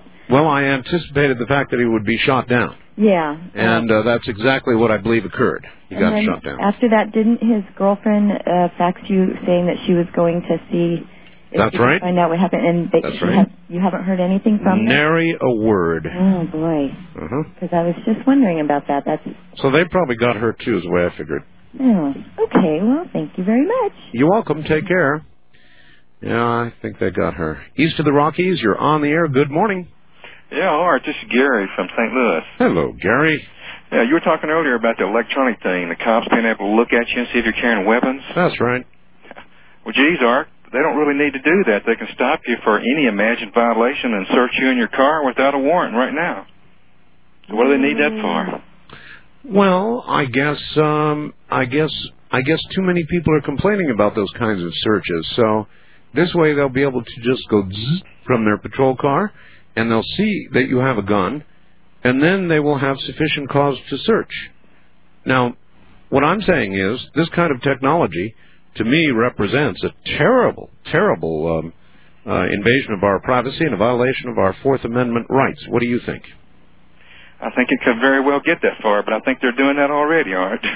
Well, I mean, the forfeiture laws, drug forfeiture laws, they can take your your belongings, your cash. They don't even have to charge you. They don't even have to uh, convict you. Mm-hmm. It's true. Yeah, talking about Orwell. Yeah, Yep. I Good see it. morning, Mr. Or- Orwell, wherever you are. Thank you. West of the Rockies, you're on the air. Hello. Hi there. Hi there. It's Tootie in Northern California. Well, hi. How are you? I am well. Good. Me too. Uh, you were talking about chips in people to identify them. Yes. I heard a couple of years ago that that's being done already in Bulgaria to the babies that are born there. Really? Mm-hmm. Bulgarian babies, of all things? Mm-hmm. You would think, wouldn't you, that, uh, that American babies would be the first, but maybe not. oh, because we're the first in everything? Mm, well, because that kind of technology would be developed here. Well, I don't know. But that, anyway, I heard that a couple of years ago, so it's here, it's with us, and, you know, Well, do you have any children? no. No. If you do have any children, uh, as you read today's headlines with children being kidnapped and killed, uh, would you be willing to have a, a chip implanted in your child? I'd prefer not.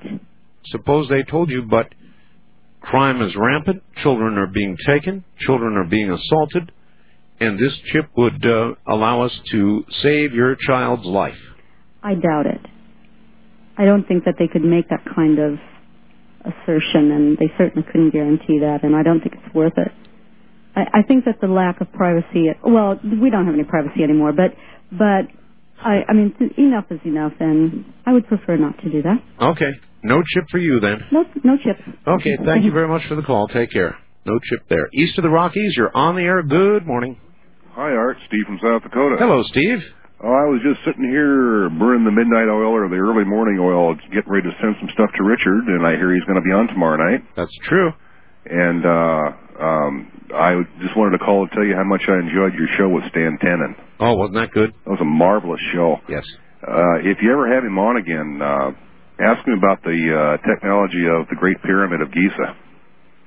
Well, He has quite a theory about some of the things that uh All right, I will ask him, but um, R- Richard will have comments about Egypt tomorrow. Good. Okay. Have you used your uh have have you been out using your scope lately? Um, my scope. No telescope. Oh, telescope. Yes. You got to say telescopes. I'm sorry. Um, not not the last week or two. Um, I've also used my telescope for terrestrial stuff, and it's really cool. Boy, the moon is really glorious right now. Is it? Good time to look? Yep, We're it's time to look. We're coming toward a full moon, aren't we? Yeah, it's about three quarter moon right now. Okay. Well, you're right. Maybe it'd be a good time when I get off uh, to go out there and take a look. See. Thanks. Well, uh, wild card line. You're on the air. Hi. Hi. Hello. Hello, Art. This is Kate from Albuquerque, New Mexico. Hi, Kate. Hi.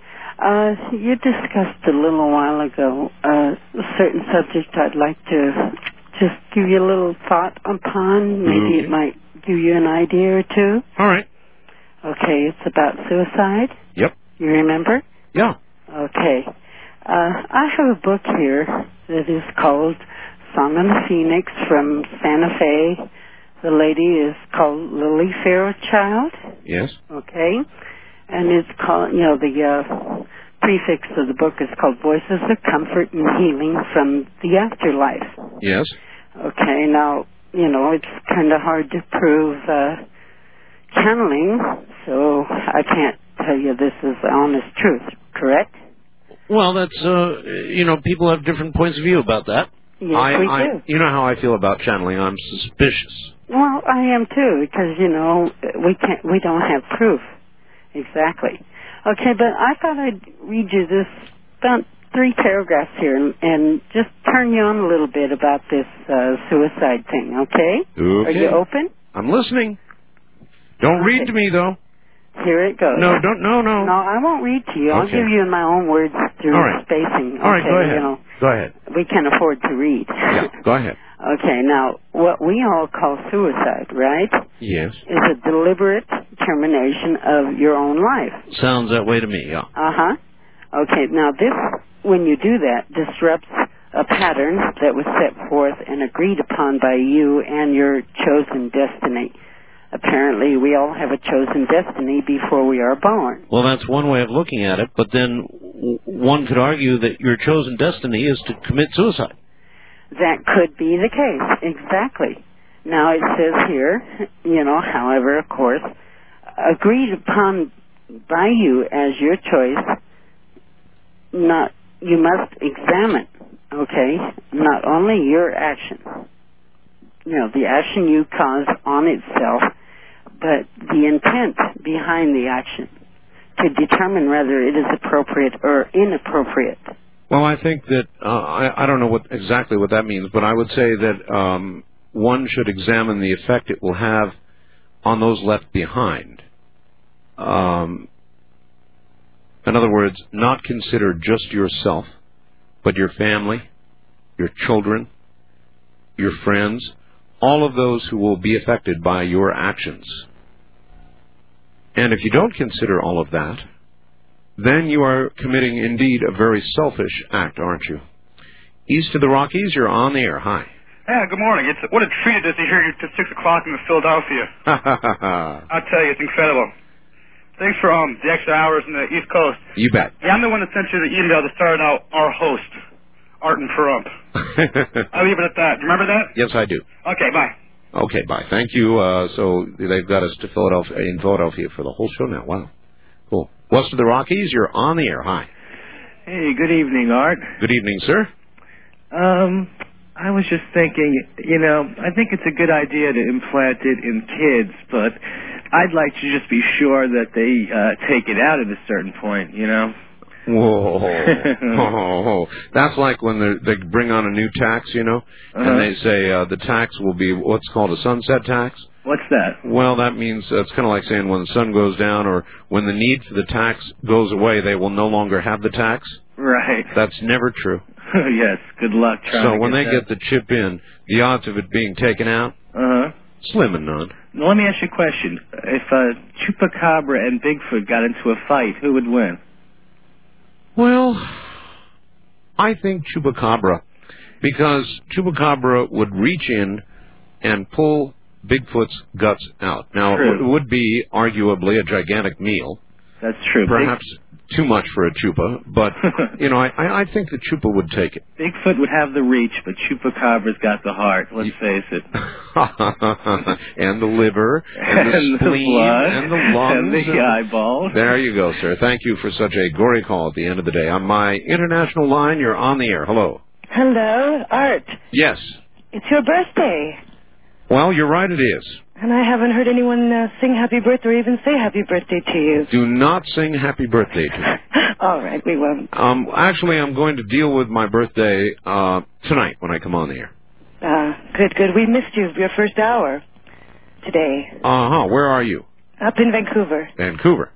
Well, we now start the show one hour earlier, so the best thing to do is to call your local radio station and ask them to begin carrying the first hour. Yeah, I did that once, but I think I'll do it again because I sure miss having the beginning of the show. Okay.